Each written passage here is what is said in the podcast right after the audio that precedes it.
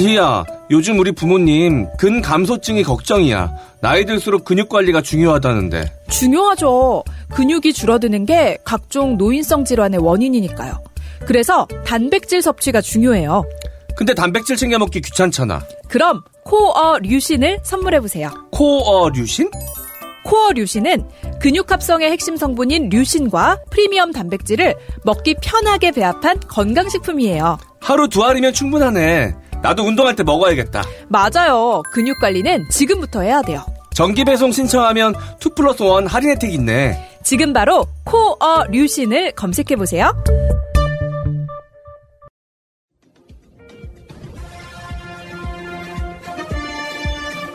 꼭 알아야 할 어제의 뉴스.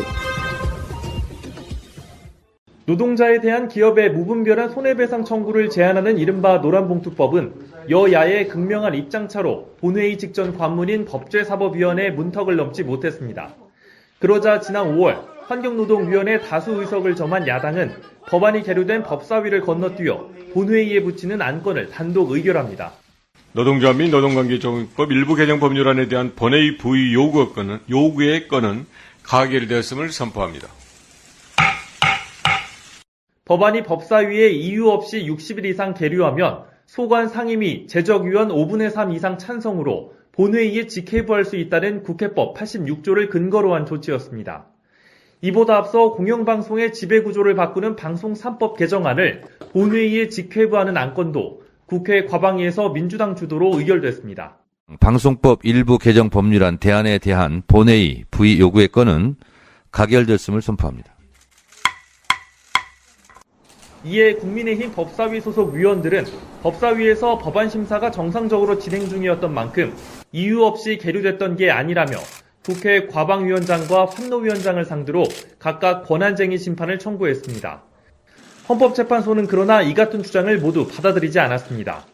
헌재는 사건 쟁점이 된 심사 지연의 이유가 없는지에 대한 판단은 표결 등 내부 절차를 통해 국회가 자율적으로 하도록 제도가 설계됐다고 봤습니다.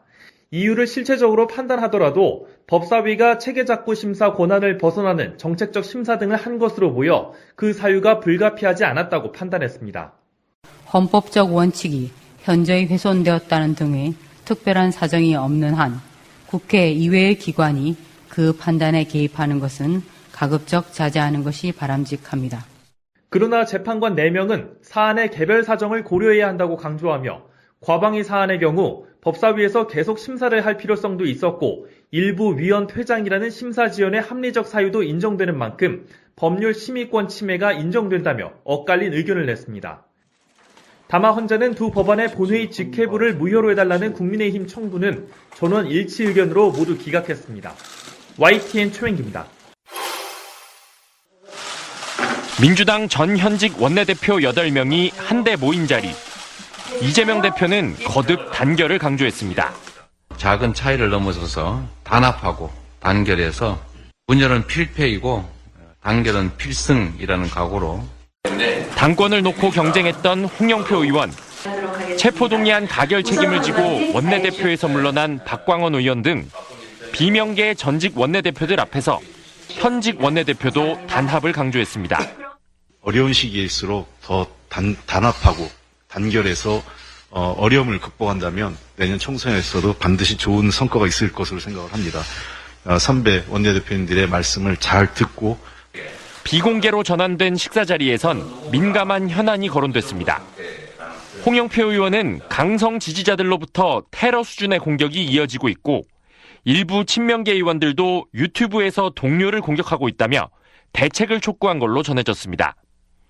이 대표는 주로 이야기를 듣는 편이었는데 홍익표 원내대표는 이 대표가 강성 지지층에게 직접 자제를 8번 정도 당부했지만 일부 지지자들이 따르지 않는 어려움도 있다며 좋은 대책이 있다면 제안해달라고 말한 것으로도 전해졌습니다. 배석한 이 대표 측근은 분열하지 말자는 큰 틀에는 모두 공감했다며 반대쪽 이야기를 들은 것 자체가 메시지라고 의미를 부여했습니다. 하지만 당내 비명계 의원들은 제스처에 불과한 행사보다 인사 등 구체적 행동으로 보여달라고 요구하고 있어 곧 있을 지명직 최고위원 인선에 당내 이목이 집중되고 있습니다. SBS 원종진입니다. 혁신위원 12명 가운데 여성이 7명으로 절반이 넘습니다. 청년위원도 6명인데 가장 어린 위원은 2000년생입니다. 정식 명칭은 국민과 함께 혁신위원회로 앞으로 60일간 활동합니다. 쓴 약을 꼭 먹어야 될 약을 조제해서 아주 여러분들이 시원하게 느낄 수 있도록 그 바른 길을 찾아가겠습니다. 하지만 당내에선 기대에 못 미친다는 비판이 나옵니다. 비윤석열계는 아예 없고 유일한 현역 의원으론 영남권 출신인데다 대표적인 친윤계로 분류되는 박성중 의원이 포함됐습니다. 앞서 천하람 순천갑 당협위원장과 윤희숙 전 의원 등은 인 위원장의 제안을 받았지만 거절했습니다. 혁신위원 중 상당수가 총선 출마를 앞두고 있다는 점도 비판의 대상이 됐습니다. 공천 예비 후보자들이 직접 공천 룰에 영향을 미칠 수 있다는 겁니다. 한 초선 의원은 암담하다면서 인사를 보면 말하지 않아도 주는 메시지가 있지 않느냐며 많이 아쉽다고 했습니다. 또 다른 초선 의원 역시 마음을 비우고 정치적 소신을 갖고 일할 역량을 가진 사람이 없다고 평가했습니다. 홍준표 대구시장도 모양 갖추기 혁신위원회로는 자칫하다가는 민주당 혁신위처럼 망신위원회가 될 수도 있다고 했습니다. 인 위원장은 희생을 해야 혁신이 이루어진다며 공천에 대해서도 들여다보겠다고 했습니다. 정치 풍토가 희생을 각오를 해야지 혁신이 된다. 위원장님 공천을 아예 손을 안 대신다는 의미로 해서 아닙니다. 기초를 다진다고 그랬어요. 혁신위는 내일 첫 회의를 열 예정입니다. JTBC 하예빈입니다.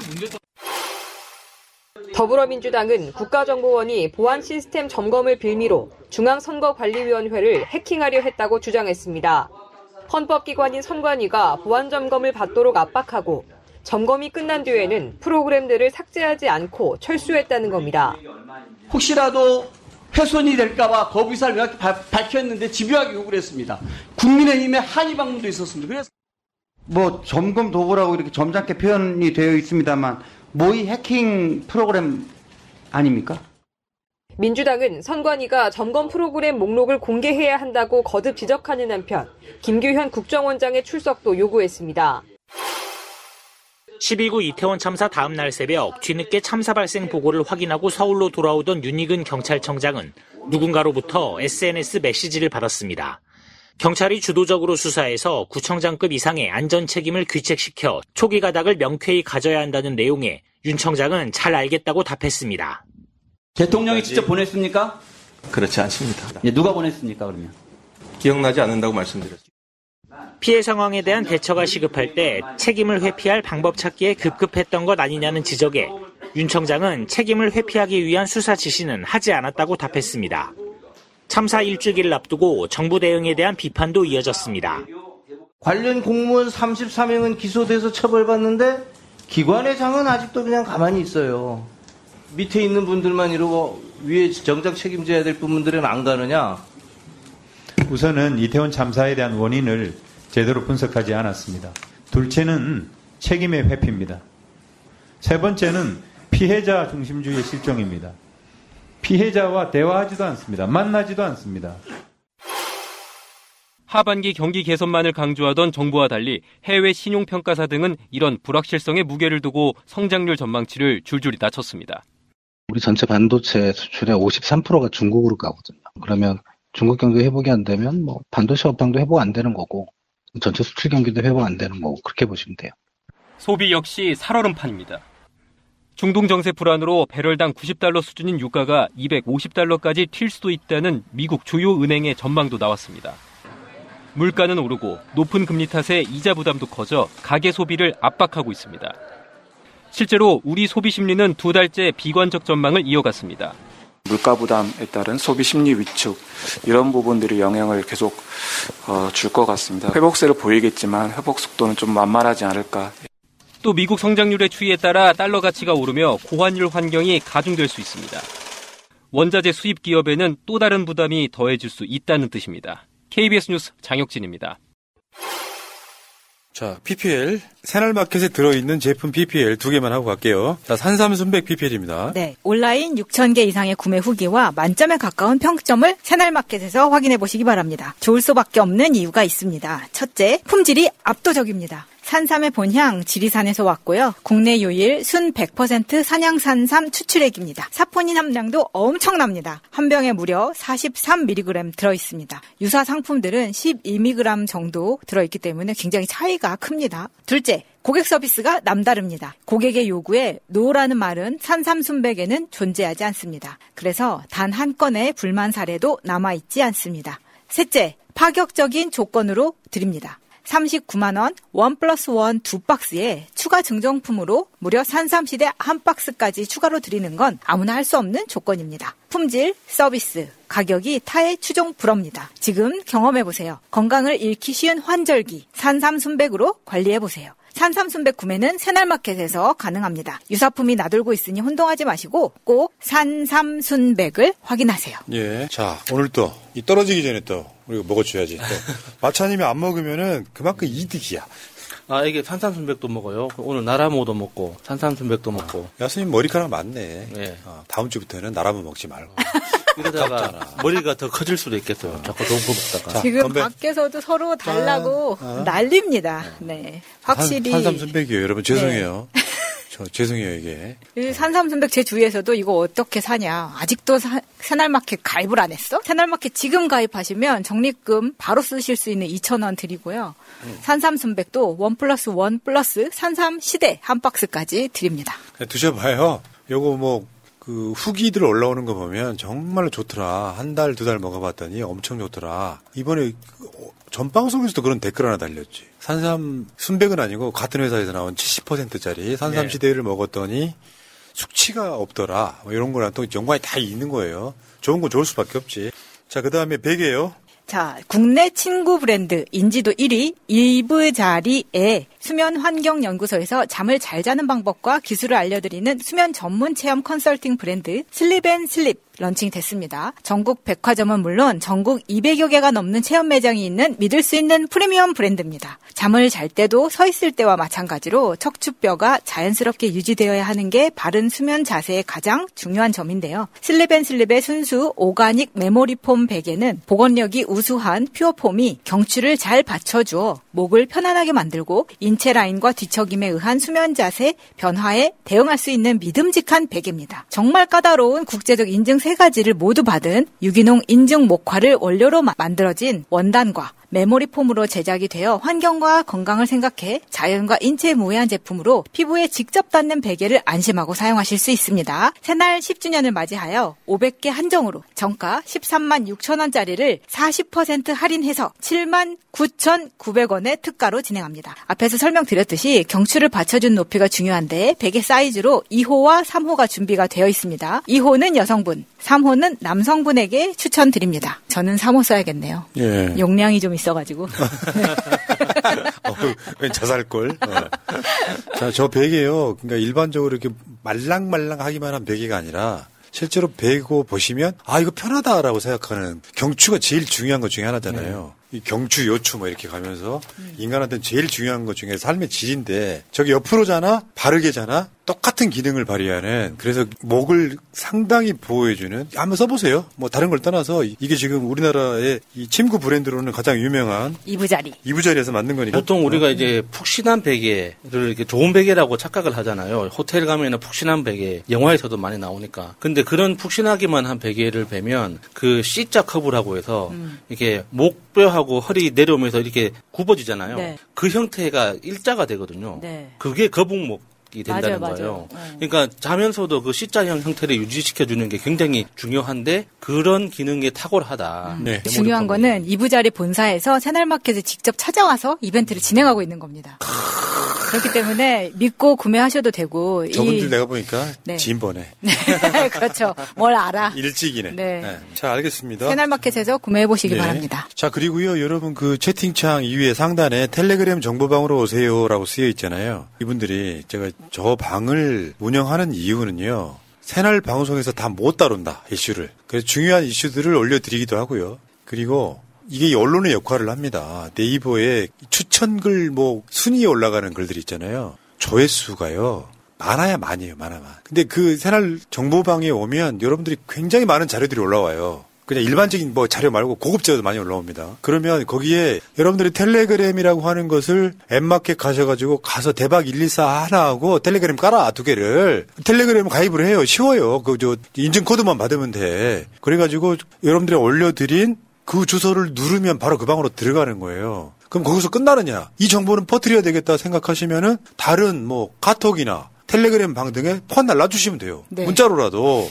그러니까 우리는 가짜뉴스 안 내려고 엄청 노력합니다. 말도 안 되는 가짜뉴스 안 내요. 확인되지 않은 이야기 절대 안 해요. 근데 거기에 진짜 중요한 뉴스를 놓쳐버리는 거예요. 새날 방송 없을 때도 정보는 생산이 되잖아요. 네. 새날 정보 텔레그램 방에 꼭 한번 오시라는 거죠. 진짜 국회의원분들도 많이 받아보고 계시고 있고 또 텔레그램이 메신저로도 좋은 게 뭐냐면 이모티콘이 전부 공짜입니다. 그리고 우리가 만들었을 수도 있어요. 이재명 이모티콘도 있고 조국 이모티콘도 있고 많이 있습니다. 지금 제 목표는 만 명 목표인데 지금 현재 숫자가 5,320명이거든요.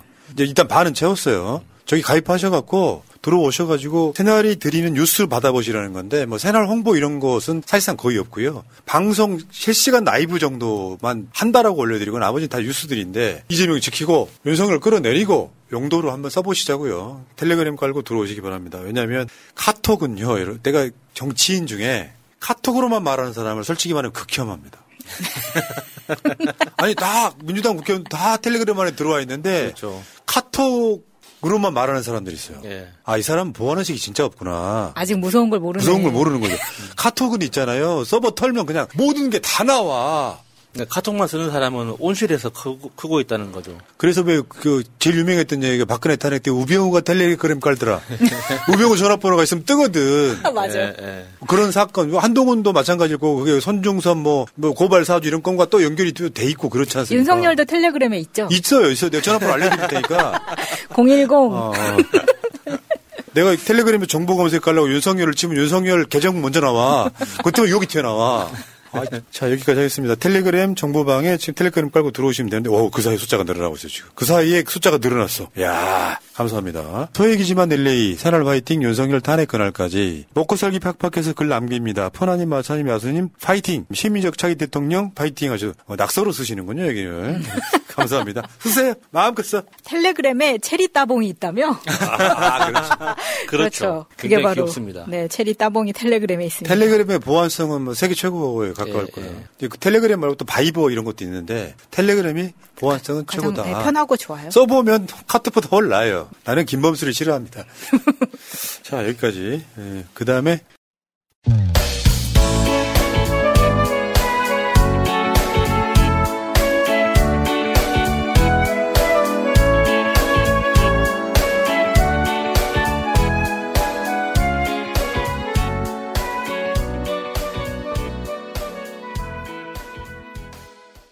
재밌는 짤로 가겠습니다. 어제 좀 많이 못 보여드렸던 것 같고 오늘 재밌는 짤이 많아요. 숫자가 어저께 이거, 이거였었죠. 200등짜리 영업사원은 또 지각인가. 저게 속상합니다. 진짜. 출장비 땡겨서 또 외국 갔어요. 아니, 저 북한이 배꼽이라잖아요. 그거 어떻게 설명할 겁니까, 그거? 진짜 200등짜리. 200등짜리가 아직 자리는 있네요. 네. 순방 갔다 오면 보통은 책상 없어지고 그래야 되는데 자, 그 다음에 해외 순방 혈세 얼마까지 써봤니? 이, 런 이런 표현 인터넷상에 많이 들어오잖아요. 얼마까지 써봤니? 너? 진짜 역대 최고죠 지금. 진보 유튜브 어디까지 봐봤니? 그 기본은 생활이고요. 그런 거 있잖아요. 어, 몇 사람과 결혼해봤니? 뭐 이런 거. 몇 명까지 사귀어봤니? 어, 그렇지, 그렇지. 사귄 사람을 회사에 드리는, 자기 남편 회사에 드리는, 에이, 아니야, 그거는. 어디까지 사람 꽂아- 있어. 사람과 어디- 전쟁에. 어디까지 꽂아봤니? 어, 그러니까. 야, 우리가 이렇게 들떠가지고 구속되는구나, 아주. 자, 다음에. 다음에 역대급 순방 예산 국민혈세 578억 아닙니다. 아닙니다. 88억이 더 숨어 있었어요. 우리 다 외우고 있죠. 666. 어. 666억. 아, 뭔가 무서운 숫자다. 전 국민이 알 때까지 이거 계속 낼 거야. 이번에 사우디 가서 충격적이었던 거예요. 사우디한테 장학금 주겠다더라고. 사우디 학생들한테. 아, 사우디에 무슨 돈이 부족하다고. 그러니까. 우리나라보다 오일머니 뭐 이런 거 더 많아서 풍족하게 있는 청년 예산은? 삭감하면서 우리나라에서 사우디, 우크라이나 뭐 온통 자기가 flex하고 다녀. 무능한 가장 진짜. 어? 다음만 볼게요. 양두 구육 반성합니다 하면서 위에다가는 양 대가리 쇄신 소통 민생 대가리를 걸고 밑에 들어가 보니까 이동관 후배, 친구, 헌재 소장, KBS 장 이런 식으로 하고 있다는 거지. 진짜 양두구육이지. 정말 장돌뱅이 저 모자가 잘 어울리네요. 어, 그러니까요. 다음 절 한번 볼게요. 제일 먼저 바꿔야 할 것은 인요한 혁신위원장이 와이프 와이 빼고 다 바꿔 하니까 설마 나에게 한 말은 아니겠지라고. 이 경우는 와이프를 바꿔야 되는 거 아닐까요? 그래서 화가 난 거예요. 여기에 와이프가 들어있기 때문에 난 와이프를 바꿔야 되는데. 와이프까지 다 바꾸라고 해야 되는데. 그렇죠. 네. 참, 아이고. 그러면 인요한이 잘리겠죠. 더 위에 계신 분 때문에. KK가 저 새끼 뭔데? 이게 되지 않을까요? 남편과 아이 빼고 다 바꿔. 근데 보니까 저분 인요한 저분이 와이프를 바꾸셨더만요. 한 번 바꾼 적이 있으시더라고요. 그럴 수 네. 있죠. 네. 아니 뭐 내가 뭐라 그랬어 바꿨다고. 한 번도 못 하는 사람도 있는데 두 번 세 번 해야지. 나도 그렇게 생각해. 예, 예. 아, 뭐 이- 인생에서 뭐 결혼만 한 번 하는 건 저분처럼 와이프 바꾸고 예. 내가 바꿔 봤으니까 너도 바꿔 이렇게 이야기해야 되는 그렇죠. 거예요. 그 다음에 그 다음 절 볼게요. 인유한 혁신 위원장이 막 자기가 국민의힘을 막 이제 운전하는 것처럼 봤더니 사실은 트럭 위에 올려져 있어. 이게 사실 드라마 촬영하는 거잖아요. 그렇지, 그렇지. 드라마 촬영 이렇게 하잖아요. 아 이거 진짜 너무 웃기네요. 그 인요한 의지랑 아무 상관없이 전권을 다 줬기 때문에. 왜 드라마 상에서 저렇게 촬영을 하잖아요. 근데 실제로 드- 차 안에서 노- 녹음되는 음질이 제일 좋아요. 아. 방음이 잘 돼갖고. 예. 그 실제로 우리 그 운전하다 보면은 저 스- 윤석열 같이 산만한 사람들은 운전하면서 막 옆에 막 보고 가잖아. 그럼 운전하는 사람 되게 막 불안하잖아요. 그렇죠, 그렇죠. 예, 예. 드라마 상에서는 그러잖아. 그게 다 저렇게 운전하기 때문이라는. 조수석에 앉은 사람과 눈을 맞추면서 가더라고요. 드라마에서 보면. 심지어 키스도 해. 근데 그게 저런 식으로 운전하기 때문에 가능한 건데 이뇨한한테는 어떤 권한도 없다. 이렇게. 다음 절 한번 볼게요. 다 바꿔야 한다. 했던 그 이뇨한이 알고 보면 의료 민영화 건강보험 폐지 뭐 이런 거지. 예. 여기 지금 나만 빼고가 저기 이제 이게 뭐라면 그 설선수범이 안 되는 정권이에요. 나만 빼고 나만 빼고 김기현도 마찬가지. 혁신이 만들 때 나도 빼고 뭐 한국 남자 60 넘으면 쓸모가 없다. 성경에서 벗어나면 에이즈 걸린다. 뭐 여러 가지 재밌는 가지 말들을 있습니다. 했더라고요. 네. 저, 저걸 김은경 위원장이 60 빼면 남자 60 넘어가면 쓸모가 없다는 이야기를 예. 김은경 위원장이 했다면 그때 여명 논란이 있었잖아요. 예, 그때 난리 났었죠. 지금 인요한 대한노인회에서 싸대기 쳐야 되는 거 아닙니까? 이게 말이 되냐고. 네, 인요한 사진 출력해가지고 사진에다가 막 싸대기 쳐야죠. 다음 절 볼게요. 하루하루 더듬는 경제. 내가 알고 있는 뭐 여러분 추경호 기재부 장관은요 이 홍남기보다 더 무능해요. 내가 봤을 땐 그래요. 그 추경호 장관 말하는 걸 보면 뭔가 제사장 같은 느낌도 듭니다. 예, 정책을 말하는 게 아니라 자기 바램을 계속 이야기를 해요. 잘 될 겁니다. 다음 다음 분기에는 더 잘 될 겁니다. 내년에는 잘 될 겁니다. 계속 그렇게 이야기를 해요. 상저 하저. 내년에 또 그럴 거 아니야. 지금 올해는 거의 다 갔는데 내년에 또 그럴 거 아니에요. 올해는 상반기 때 안 좋은데 하반기 때는 좋아질 겁니다. 그 전에 탄핵당할 걸요.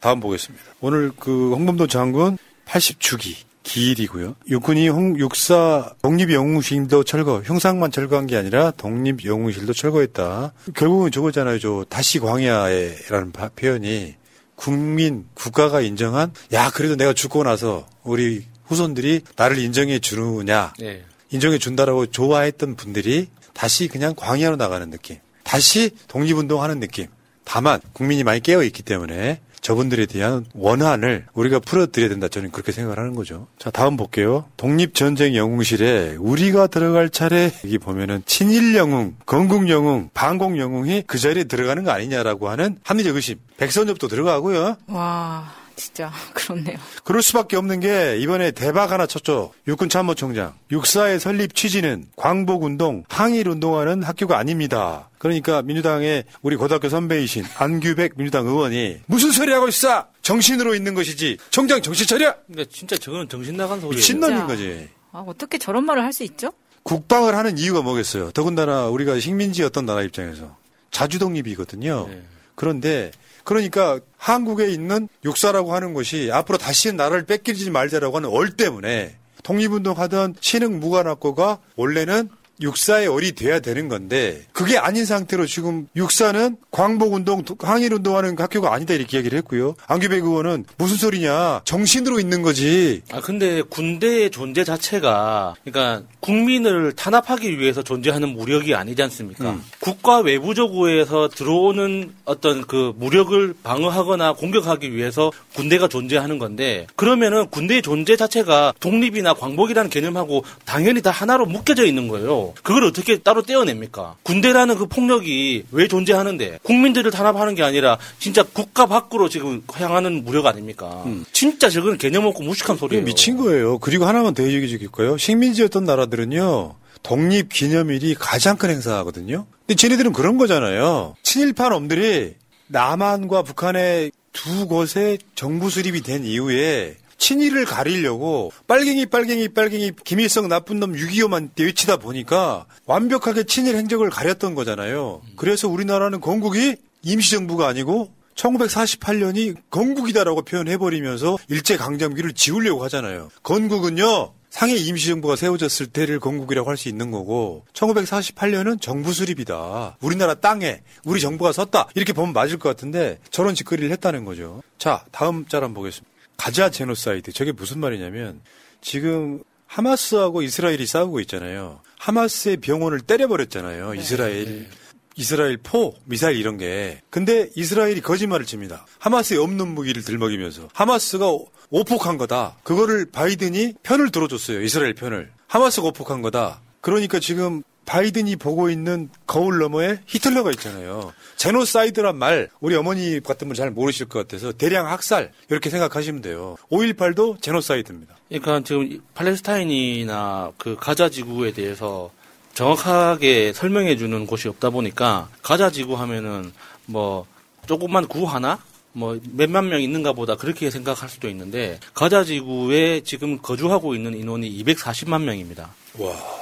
그래서 지금 현재 그러니까 뭐 북부에서 남부로 철수해라 이렇게 지금 몰려가고 있지 않습니까? 그 지역 그 크기도 한 서울의 3분의 1 정도 됩니다. 굉장히 큰 구역에 그러니까 240만이라는 인구가 다 몰려 있는 거거든요. 그 지금까지 20년 넘게 거기에 240만 명을 이스라엘이 가둬놓고 있었던 거예요. 그러니까 그런 이전의 이야기들을 싹 싹 빼놓고 지금의 무력 분쟁만 딱 비추니까 둘 다 나쁜 사람처럼 보이지만 그 원흉은 따로 있는 거죠. 영국, 프랑스, 그렇지. 영국, 미국, 미국 뭐 이런 이런 원흉들이 따로 있는 거죠. 이거 하면서 바이든이 대통령 선거는 사실상 진다는 얘기가 나올 정도예요. 너무한다. 깡패 국가. 저 바이든한테 윤석열이 살랑살랑 헥헥거리고 있잖아요. 그러니까 특히나 이번에 저그 네타냐후 총리가 거짓말 하는 걸 바이든은 그냥 속아주는 거 아닙니까? 거짓말 하는 게 뻔한데도 불구하고 그런가 보다 하고 미국으로 돌아가 버렸잖아요. 이렇게 되면 바이든도 구구고요. 네타냐후, 윤석열 다 구구예요. 뭐이 이야기면 진짜 굉장히 이야기거리 많은 이야기인데 넘어갈게요. 자, 다음. 군사 독재 시절에는 총 들고 있으니까 의사들이 저희야 뭐 가까이 지도력에 따를 뿐이죠라고 이야기를 한 거죠. 의사들 이야기하는 겁니다. 민주당 정부 때 의대 정원 좀 늘립시다 하니까 정원 확대 절대 불가하던 그 의사들이 이제 검찰 검사 정권이 들어서니까 의대 정원 대폭 확대라고 하니까 투쟁 안 해요? 바보야 진짜 감옥 가 하면서 이제 유야무야 됐다는 저기 실제 단톡방에서 저런 말이 나온다고 하죠. 어. 그러니까 어떻게 보면은 너무 풀어주는 것보다 어느 정도 이렇게 좀 잡아줘야 쟤들이 좀 무서운 걸 알지 않나 하는 생각까지 들 정도입니다. 여기 조국 장관이 또 저기 비슷한 이야기를 좀 했었고요. 근데 어쨌건 의사님들아, 어쨌건 의대 학 정원학대 대충 총선용으로 써먹고 나 위하면 될 거라고 보는 사람이에요. 분위기 띄웠으면 최소한 정원 확대를 얼마큼 할 건지 어디에 할 건지를 발표해야 되잖아요. 정원에 확대할 거야 끝. 그리고 구체적인 내용은 총선 전에 하겠다. 진짜 양아치 같은 놈. 다음 절 한번 볼게요. 우리가 항상 자조, 자괴감을 느끼는 장면들이 등장하죠. 한덕수 국무총리가 24일 오후 서울 마포구 마포 농수산물 시장을 방문해 현장 물가를 점검하고 있다면서 채소의 냄새를 맡는. 근데 여러분, 저, 한번 여쭤볼게요. 이게 정변하고 나하고 약간 좀 조금 달랐는데 나는 저게 아욱으로 봤거든요. 근데 자세히 보니까 정변 말처럼 가수로도 보여. 댓글창에 한번 써주세요. 가십니까? 아욱입니까? 저는 아욱처럼 보이는데요. 아니, 아욱일 수도 있고 가실 수도 있는데 대충 제가 이제 요리 자격증 소지자로서 아 아욱이 아니라 가신가 이렇게도 보였어요. 아니 어. 갓은 대가 더 굵어요. 케일 아닙니까? 케일. 예. 어쨌거나 냄새를 맡아본 사람만 알 수 있겠죠. 근데 이, 이, 이, 얘네들은 정특인가 봐. 꽝꽝 얼려 있는 소고기 냄새 맡는 거, 뭐 이런 거. 박근혜가 감자 냄새 감자 맡는 냄새 거. 맡는 거. 고추로 만든 가루 뭐 이런 거. 아 사실 잠깐만요. 가시라고 압도적입니다. 그럼 갓! 결정해! 아니 이게 사실 뭐 시장에 자주 갈 일도 없고 가서 놀, 둘러보는 거 외에 할 게 없으니까 뭐라도 하다 보니까 지금 냄새 맡는 걸 계속 할 수밖에 없는 거예요. 참 근데 너무 모자라 보입니다. 않습니까? 진짜 우리나라의 정말 지도자, 지도층 중에 지도층이라는 저 사람이 저 코 박고 냄새 맡고 있는 그러니까. 게 한심해 보이죠. 진짜 우리 보통 사람들의 삶을 뭐라고 생각하고 있는 건지 모르겠어요. 보통 사람들은 저거 안 하거든요. 그렇죠. 어. 저 댓글창에 oh my god. 감사해요. 자, 가수로 통일할게요. 어, 여러 가지 또 논박이 또 계시는데 가수로 할게요. 뭐 민주주의 국가 이런 거지. 적수지. 그렇죠. 쪽수야. 어, 저게 설사 가시 아니라고 할지라도 가시야. 그렇죠. 어. 하버드 출신. 아, 그치. 가시, 가시라고 아니라고 하는 분들은, 음. 아, 그건 얘가 설명드리고 싶다. 댓글창에 놀라왔는데. 가시 원래 약간 그 보라색 도는 것도 있잖아요. 예, 예. 네이비. 예. 저건 청갓이요, 청갓. 푸른색 만 도는. 예. 종류 여러 가지 있다는 말씀드리고. 나 갓김치 겁나게 좋아하는데요. 자, 다음 거 한번 더 한번 읽어주실래요? 이선균 마약 뉴스 뒤에 바- 빗발의 뉴스. 첫 번째, 윤석열, 김건희 해외 순방비 올해 249억 다 쓰고 329억 더 가져감. 두 번째, 우리나라 무역 순위 200위. 208개국 중에 문정권 땐 최하 18위였는데, 그리고 북한이 108위인데, 우리나라가 현재 200위다. 세 번째, 의전비서관 김승희의 초등학생 자녀 학폭, 리코더, 주먹으로 얼굴 수차례 내려침, 사랑의 매라고 함, 피해자는 전치 구주 상해. 잠깐만요. 리코더란 말을 어르신들이 모르시더라고요. 그냥 피리예요, 피리. 어. 이전에 로제의 열애설도 그렇고 다 정치 문제 생기면 덮으려고 연예인 기사 터트리는 건데 이쯤 되면 다들 알아차려야 하지 않나? 타이밍이 늘 경교로운 걸. 그러니까요. 실제로 이경 대변인이 그 페이스북에 쓴 글이 틀린 말은 아니에요. 결과적으로는 덮였으니까. 네. 아, 그리고 이선균 마약은 이, 이번에 갑자기 터질 일도 아니라니까요. 음. 지금 이 타이밍에 그러니까 꺼냈을 뿐입니다. 이성균 씨가 어딘가에서 마약을 흡입하다가 현장이 적발돼가지고 대서특별됐다. 어, 그런 것도 아니야. 아니잖아요. 네. 오래 전부터 수사를 해오고 있던 건데.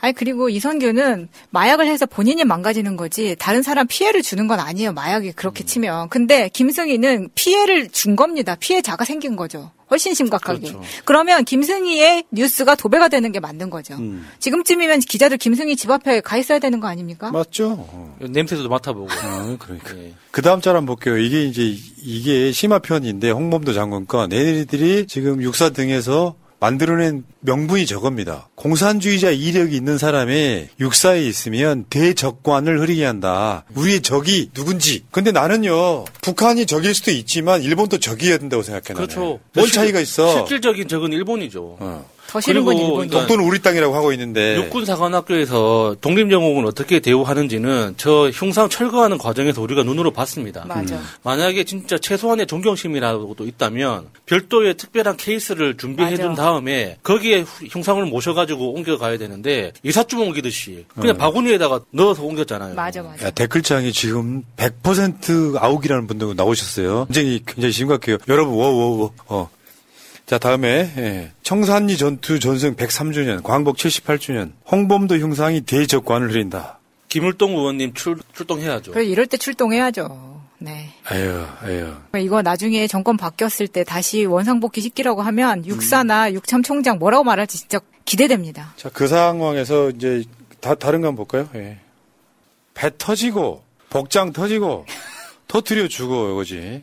해외 순방비 뿡, 특활비 뿡. 청장 변호사비. 이게 뭐냐면 질병청장 저 저 길쭉하게 생긴 여자 있었잖아요. 네. 여자 한덕수. 어, 한덕수. 이름도 그게 생각. 이제 공무원들이 그저 민원 때문에 소송당하는 경우가 있어가지고 지원하는 돈이 있대요. 그게 보험으로 어. 가입된 게 있다고 하죠. 근데 이 백은경 맞 백은경 맞아. 맞나? 예. 어, 백은경 그 전 질병청장이 자기 주식 파킹이 아니라 뭐 저 그 백지신탁 이 관련한 소송에 써버렸다는 거야. 지금 되나요? 전 해- 해줬다는 것도 웃겨요. 백경란. 다, 어, 다음에 복장 터지고. 진짜 국민들은 복장 터지죠. 예. 이럴 때니까 검찰이 알아서 연예인 마약을 터트려주고. 그러니까 저는 역대급 순방 예산 국민회세 578억을 한 번 더 보여드릴 생각이었는데 네. 보람 PD가 열심히 빼주셔가지고 왜냐하면 왜 그렇게 썼는지를 설명해 주, 주려고요. 괜찮아요. 하지 마요. 하지 마요. 다 보셨으니까. 예.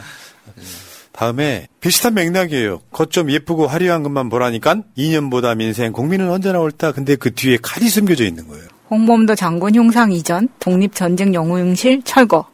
그 다음에 똑같습니다. 이게 지금 YTN 불법 통매각 낙찰 주식 유진그룹 한전 KDN 지분 한국 마사이 지분을 통으로 매각해가지고 지금 어마어마한 불법 또는 배임 논란에 휩싸인 이거는 저 우리 방송을 준비했다가 더 준비해갖고 한꺼번에 좀 방송 마무리하도록 할게요. 저거 있잖아요. 공적 지분이 있어요.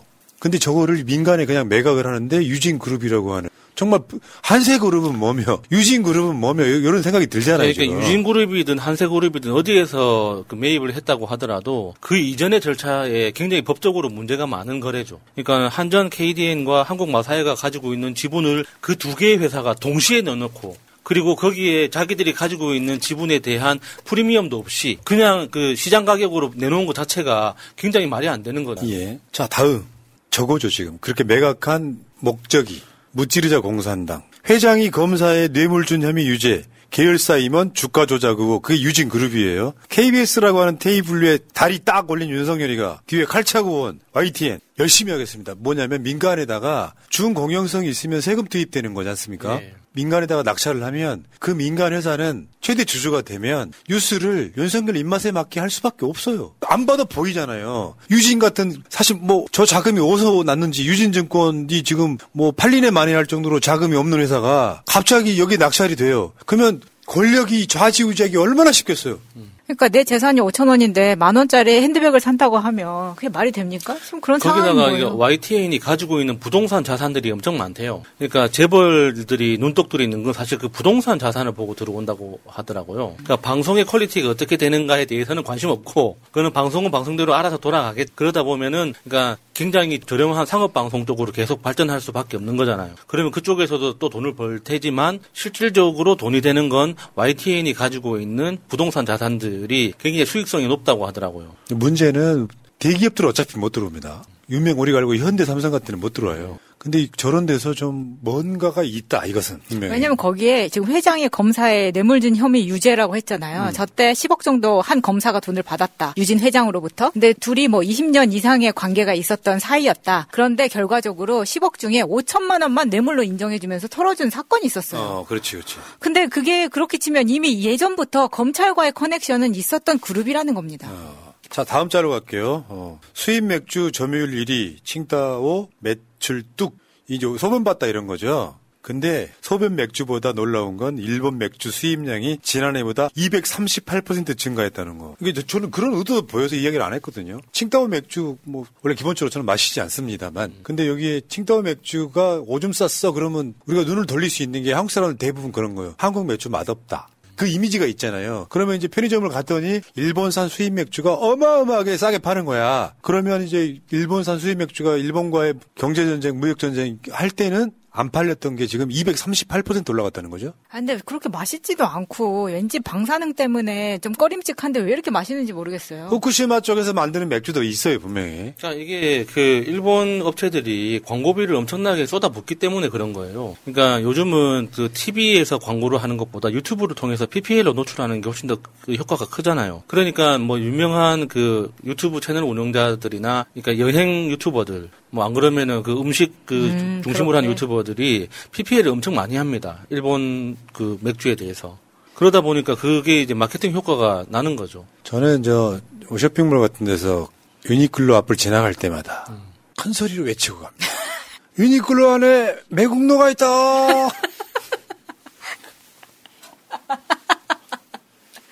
유니클로 안에 매국노가 있다.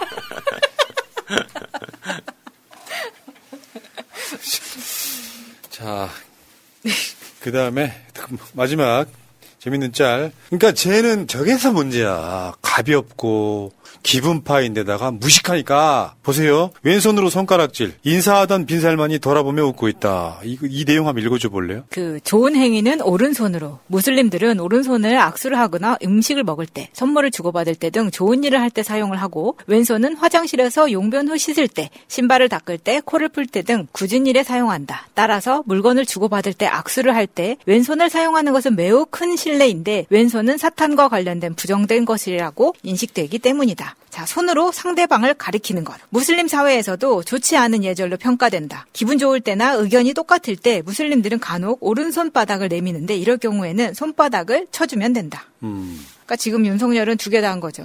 왼손으로 손가락질까지 한 거죠. 예. 그러니까 사실 아유. 뭐 이런 게 뭐 의전비서관이 있고 없고를 떠나서 어차피 있었어도 이런 건 전달되지 않았을 거기 때문에 이거 네. 돌발 상황인 그러니까요. 거잖아요. 그러니까 미리 그러니까 평소에 이런, 뭐 이런 외교 이벤트가 있 을 때는 사전에 교육을 받잖아요. 그 사람이 아무리 뭐 높은. 사람이라고 하더라도. 근데 이제 교육 효과가 없는 거죠. 해도 안 돼. 교육 효과가 없기도 하겠지만 내가 봤을 때 이자는 지 멋대로잖아 지금. 근데 이런 거 있잖아요. 상대방이 생각했을 때 왜 그렇게 한다면서요. 어디 어디 지역만 내려가도 대통령 내려가면은 계속해서 최소한 기본은 가르쳐 준다잖아. 이 지역은 어떤 지역이다. 예, 예. 그러면 그런 거 있잖아요. 사우디 입장에서 국빈 방문을 했는데 자기 나라 에티켓 하나도 가르쳐 주지 않았다고 생각해요. 기분 나쁘지. 한국 사람이 싫어하는 거 바이든이 와서 한국에서 하면 기분 나빠야 안 나빠. 굳이 말하자면. 근데 바이든 같은 사람들은 그런 게 몸에 배어 있기 때문에 그런 행위를 하지 않죠, 대부분은. 한국 사람이 싫어하는 여러 가지 제스처 있잖아. 그러니까 그 바지에 그 바지 주머니에 손 넣는 거. 어. 그거 그 뭐 예전에 그 빌 게이츠가 그 대통령 만날 때 바지 주머니에 손 넣었다고 욕 엄청 먹었잖아요. 미국에서는 뭐 아무렇지도 않은 건데 뭐 네. 그런 거죠. 자, 알겠습니다. 오늘은 재밌는 자리 좀 길었고요. 자, 이렇게 한다는 거죠. 손을 내밀면 이렇게 이렇게 이렇게. 이렇게. 어, 이거 아니고 아쉬움 두스. 자, 그 무슨 노래예요? 네. 나도 모르겠어요. 오늘 꿈속에 들었는데 뭔가 심신이 안정되네요. 댓글창에 올라옵니다. 아, 심신.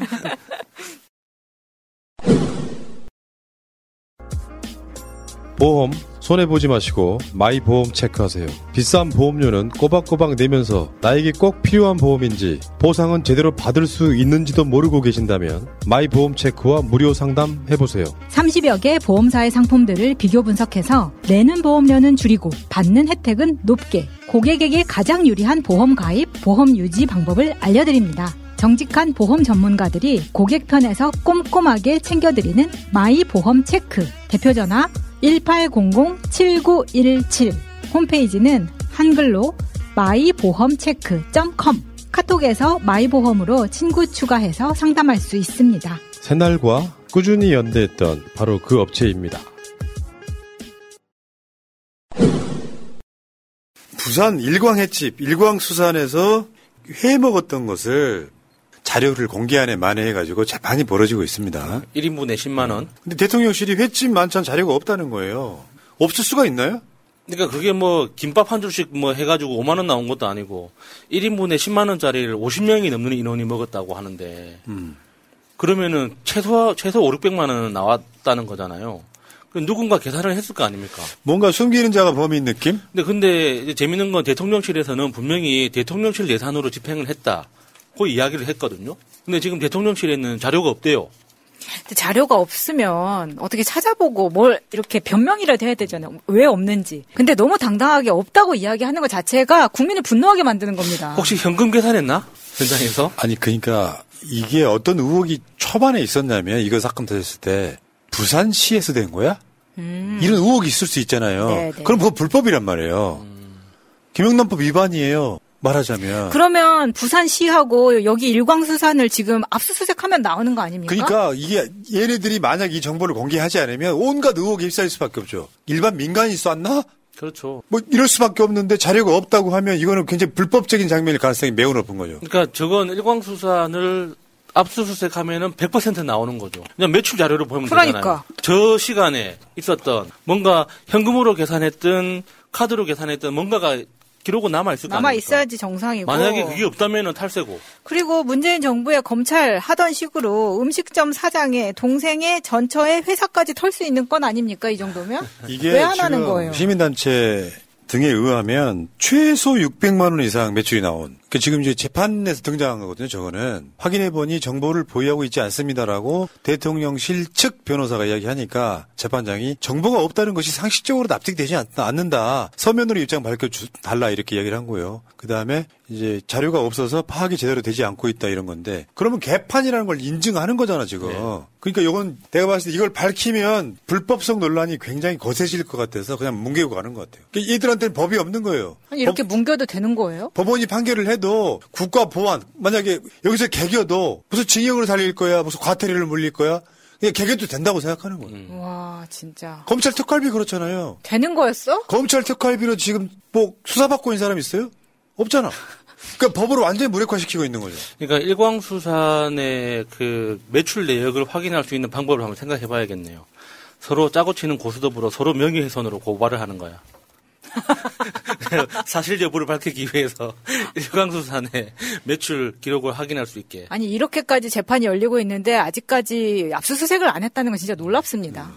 윤석열은 어차피 술자리 엄청 좋아하죠. 근데 그런 습관이나 버릇이 남아있는 자예요. 저 때도 민어회, 이제 목포에서 민어회 먹으러 가서 정치인들 만나는 자리에서도 문제가 됐었죠, 영수증이. 처음에 그냥 나갔다가 나중에 문제가 될 것 같으니까 돌아와서 자기가 먹은 것만 계산했다 그 사건이잖아요. 그때도 근데 영수증이 안 맞아서 말이 많았었는데 항상 그때도 그렇게 현금으로 내는 것 막 이런 게 좀 이상하다고 막 이야기가 많았어요. 그러니까 원래 처, 처음에는 현금으로 냈다고 이야기가 나왔다가 금세 바뀌었죠 말이 카드로 계산했다고. 그러니까. 왜냐면은 현금으로 계산하는 건 진짜 문제가 심각해지거든요. 어. 근데 저 민어 횟집은 사실 통으로 전세 낸 게 아니었었기 때문에 뭐 어떻게 뒤져보다 보면은 다른 테이블 뭐 영수증이라도 이렇게 팍팍 긁어서 나올 수 있는 가능성이 있다 치면 지난번에 부산에서 먹은 거는 음식점을 통째로 비웠기 예. 때문에 그 일정 시간대에 다른 영수증이 없는 거예요. 그렇기 때문에 아예 우리는 영수증이 없다라는 식으로 퉁치고 가는 걸로 마음먹은 거 아니냐라는 생각이 드는 겁니다. 습관이 돼 있는 것 같고요. 저런 방식으로 있잖아요. 어쩔 때는 스폰서가 사주는 만나고 비싼 거, 이? 어쩔 때는 특수활동비로 자기 돈 쓸 일이 없는 사람들의 몸에 배어 있는 습관 같은 거예요. 그러니까 뭘 먹을 때 가격 보고 적은 적은 없을 거잖아요. 그렇죠. 나는 정 반대 캐릭터거든요. 직원들이나 패널들하고 밥을 먹으면 내가 무조건 싸야 될 생각이 있는 거예요. 내 위치라는 게 있기 때문에. 그 다음에 누군가 밥을 먹는데 만약에 정치인이 밥 사- 쏜다고 생각해봐요. 그러면 내가 빚을 지는 거잖아요. 내가 써야 된다고 생각하는 거예요. 그 완전히 윤석열과 나는 정반대의 캐릭터인 거예요. 얻어먹는 게 너무 불편한 거야. 넘어가시고 지금 할 일이 뭐 어쨌건 윤석열 생각에는 세금은 눈먼 돈일 가능성이 매우 높다. 근데 세금을 저렇게 물수듯 펑펑 쓰는 자가 지금 드러나고 있는 예산 삭감이 심각한 문제들이 생겨요, 지금. 그 중에 하나가 세계 6위 규모인 우주 실험실 예산도 삭감. 1년 만에 연구 차질. 지금 한참 연구를 해갖고 이 연구를 통해서 지금 이게 이제 결과가 도출돼야 되는 그런 실험이에요, 지금 저게. 그런데 저게 지하 1km? 음. 한 900m에서 1000m 사이에 건설하는 거대한 실험장인데 저게 지금 그러니까 뭐 저 저걸 저 실험을 통해서 밝혀내고자 하는 거는 뭐 우주 입자 뭐 검출하고 뭐 중, 중력파 뭐 측정하고 뭐 이런 거라고 하는데 중요한 거는 저걸 할 수 있는 나라가 전 세계에 몇 개 안 된다는 거예요. 그러니까 저거는 돈만 있다고 해서 되는 것도 아니고 기술력만 뛰어나서 되는 게 아니라 그러니까 기술, 과학적 지식, 금융 시스템, 사회적인 제도 모든 게 갖춰진 나라만 할 수 있는 거예요. 그 나라 그 나라 중에 하나가 대한민국이어서 저걸 세계적인 기술을 선도하는 차원에서 투자를 하고 연구를 하고 있는데 저걸 예산을 깎았다. 근데 예산을 깎은 내용도 엄청 쪽팔린 거예요. 전기요금을 깎은 거예요. 그러니까. 그게 말이 됩니까 그게? 야 그러면 어떻게 하냐? 양쪽 키고 있냐? 아 저거는 진짜 악랄한 의도를 가지고 포인트로 찍은 것 같아요. 그냥 느끼, 느낌상. 그러니까 지금 R&D 관련해서 깎여 나가는 예산의 형태들을 보면 이거는 누군가가 의도를 가지고 대한민국 망했으면 좋겠다. 그런 어떤 악랄한 시- 마음을 가지고 정말 중요한 포인트 포인트마다 깎아내고 있는 것 같아요. 명산에 철심 박는 것 같은 그런 느낌. 네. 아니 근데 이, 그 말씀하신 대로 이게 지금 소비 전력이 네. 전기 요금도 많이 오르고 해서 이것 때문에 전기 요금을 뒷받침할 수가 없기 때문에 원래 했던 것보다 그 발전하는 그 기간도 줄이고 예, 예. 해가지고 지금 엉망진창이 되고 있다는 거예요. 이게 말이 됩니까 지금? 그래서 R&D 예산 삭감에 반발이 거세지는 거죠. 뭐 하는 거냐 지금.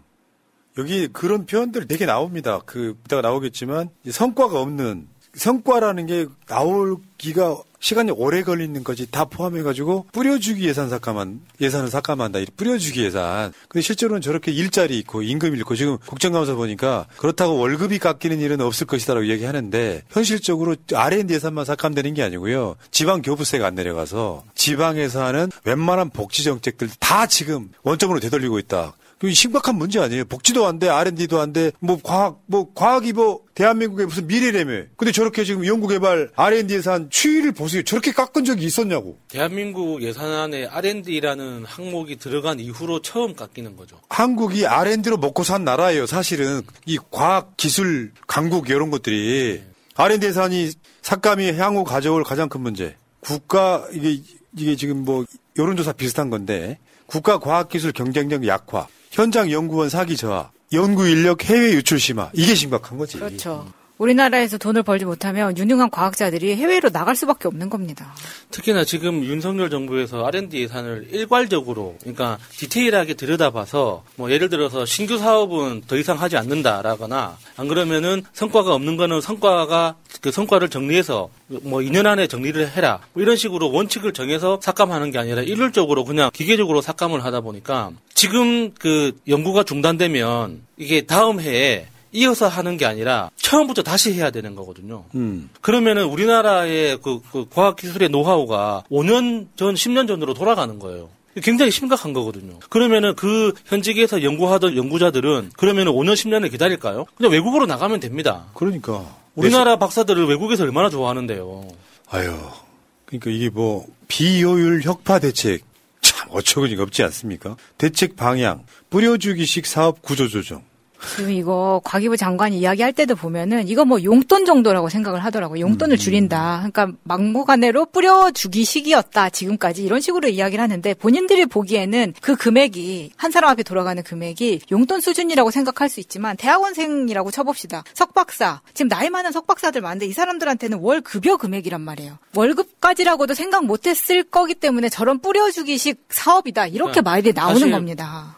모든 예산 있잖아요. 어, 대한민국뿐만 아니라 전 세계 정부가 예산을 집행하는 걸 부정적으로 해석하면 뿌려주기예요. 맞아. 그렇지. 왜 정부가 국민들한테 돈을 그렇게 나눠줍니까? 그럼 이게 악랄하게 그러니까 과학기술 꼴 보기 싫어라는 어떤 감정적인 게 보이니까 너무 무서운 그러니까요. 거예요. 이게. 왜 뿌려지깁니까 그게? 만약 윤석열 이야기대로 의사 정원 확대가 되면은 상당수 이공계 학생들 상위권들은 의사가 되고 기초과학이나 저런 저런 과학은 상당 부분 이출될 가능성이 매우 높다. 내가 이공계 가가지고 무슨 연구원 같은 거나 하고 있으면 대우는 정말 좋았다. 그 대우를 정말 잘해주는 나라 중에 하나가 최근에 인도예요. 그러니까 인도가 지금 내가 봤을 때 한 10년 지나면 중국 제치고 G2가 될 것 같은 그런 나라입니다. 근데 그렇게 되지 않을까라는 생각이 드는데 윤석열이는 진짜 우리 대한민국의 미래를 지금 갉아먹고 있잖아. 지는 국민 세금 어마어마하게 쓰면서 순방비 666억을 쓰면서 내가 오늘은 욕을 참습니다. 이재명 대표가 한 말입니다. R&D 예산 삭감은 전 세계가 비웃을 무지한 행동이다. 당연한 거잖아. 이재명이 대통령이었다면 R&D 예산은 더 올라갔을 거예요. 그렇죠. 예. 전 세계 통틀어서 이렇게 갑자기 R&D 예산을 팍 꺾, 꺾는 나라는 우리나라밖에 없습니다.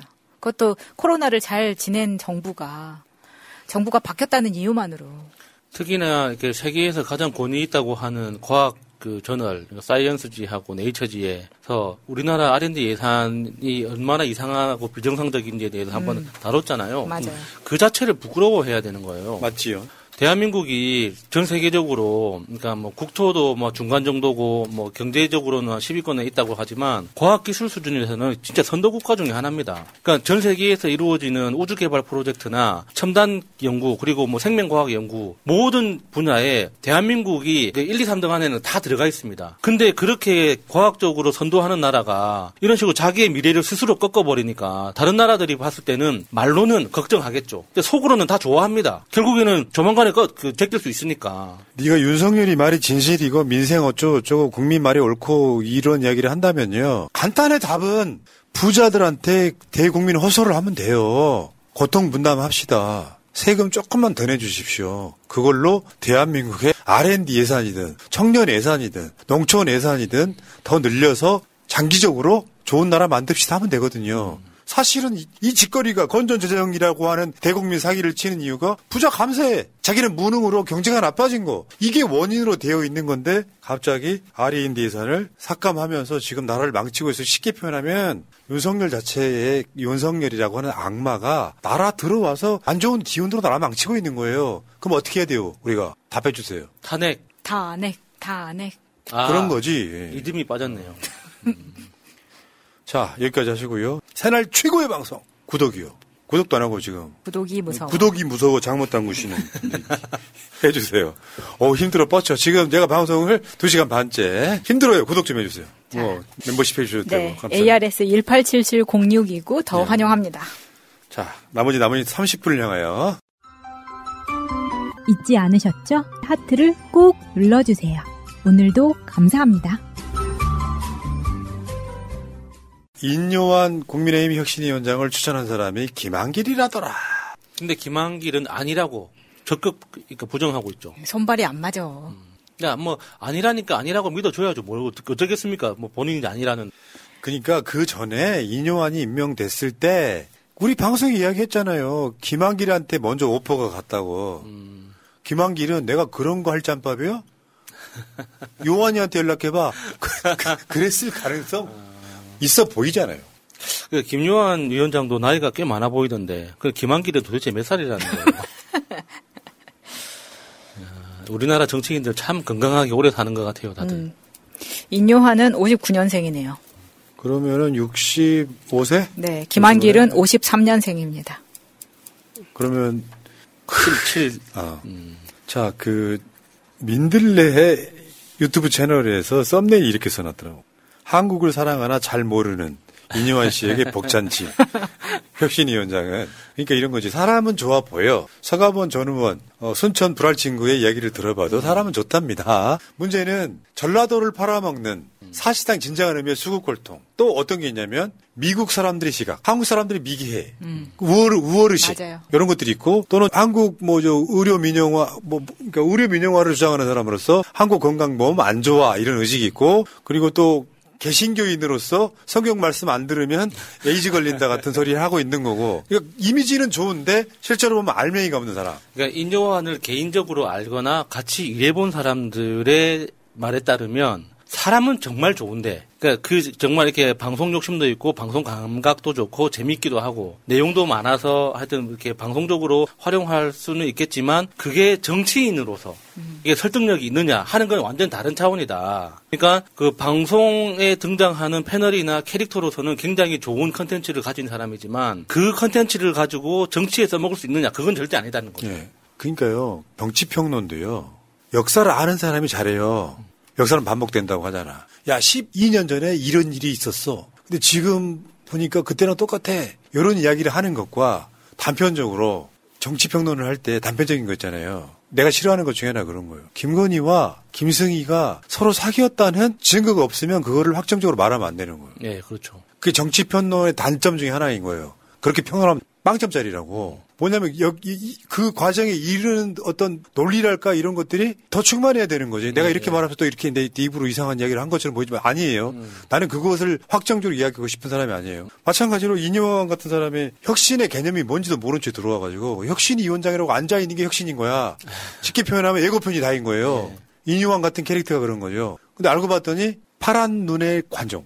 그러니까 저는 파란 눈의 관종도 좋고 뭐 외국인 어떤 그 외국인의 핏줄을 가지고 있는 귀화 한국인으로서 우리나라 국민의 한 사람 으로서 이렇게 활동하는 것도 다 좋은데 저는 이노환 씨에 대해서 처음부터 그러니까 좀 걱정, 의심 되는 지점이 이중 국적자라는 점입니다. 그러니까 지금 4대째에 걸쳐서 그러니까 이노환 씨 아들까지 자녀까지 4대에 걸쳐서 대한민국에서 뿌리를 내리고 살고 있는데 왜 이중 국적을 가지고 있습니까? 정말 평범한 대한민국 사람이라면 한국 국적으로 만족을 해야 되는 거죠.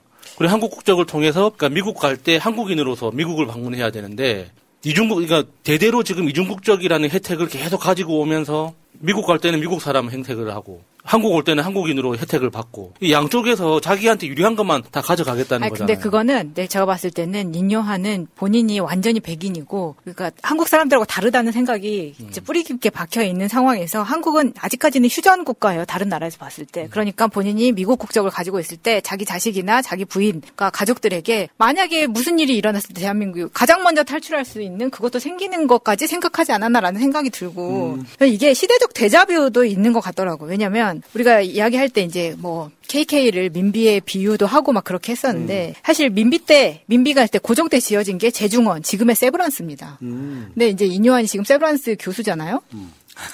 이제 이- 그렇게 얘기를 인요한이 지금 3대째인데 맨 처음에 이제 한국에 조선에 도착을 했을 때가 1895년 을미사변 때예요. 그러니까 어떻게 보면은 민비의 시대를 마무리하고 들어온 이 세대 가족이라고 볼수 있지도 않겠느냐 이런 생각이 좀 그래서 이제 다시 들더라고요. 민비의 혜택을 입고 뭐 이런 아니 건가요? 이제 그 마무리해야죠.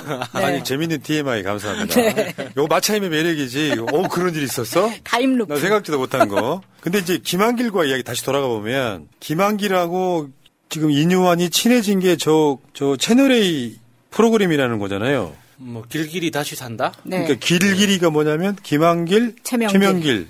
거기에 지금 저기 저 인요한이 가서 친해지면서 이제 저 호형호제하는 사이가 됐다 이런 거잖아요. 그 실제로 그것 때문에 보도가 나왔죠. 국민의힘 메시지인 인요한, 김한길과 엄청나게 친해 매일 통화한다. 그걸 김한길이 아이 눈치 없는 새끼. 우리는 알고 지낸 지 몇 년 안 됐는데 통화 몇 번 안 했어. 어떻게 어느 게 제대로 된 보도일까요? 그 평소에 어떤 그 관종의 욕망을 봤을 때 음. 이렇게 김한길과 매일 통화하는 건 아니고 아, 일주일에 한 번 정도 통화하는데 그 정도면 매일 통화하는 거 아니냐 뭐 이런 의미로 말한 거 아닐까요? 아니, 평소에 일주일에 한 번 정도 통화를 했는데 이번에 이 건으로 매일 통화했겠죠.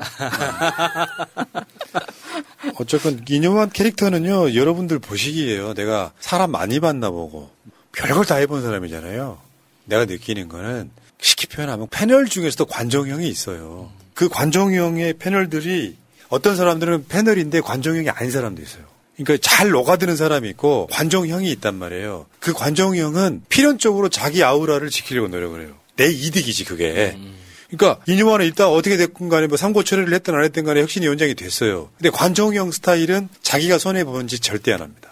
그러면 곧 사퇴한다는 건가요? 그런 뜻인가요? 뭐 손해를 볼 일이 있으면 야, 네. 국민의힘이 뭐 나를 혁신위원장으로 데려가더니 결국에는 결국 이런 짓을 했다 같은 그 이야기 나올 게 분명하다고 그러니까. 혁신위원회를 최소한다.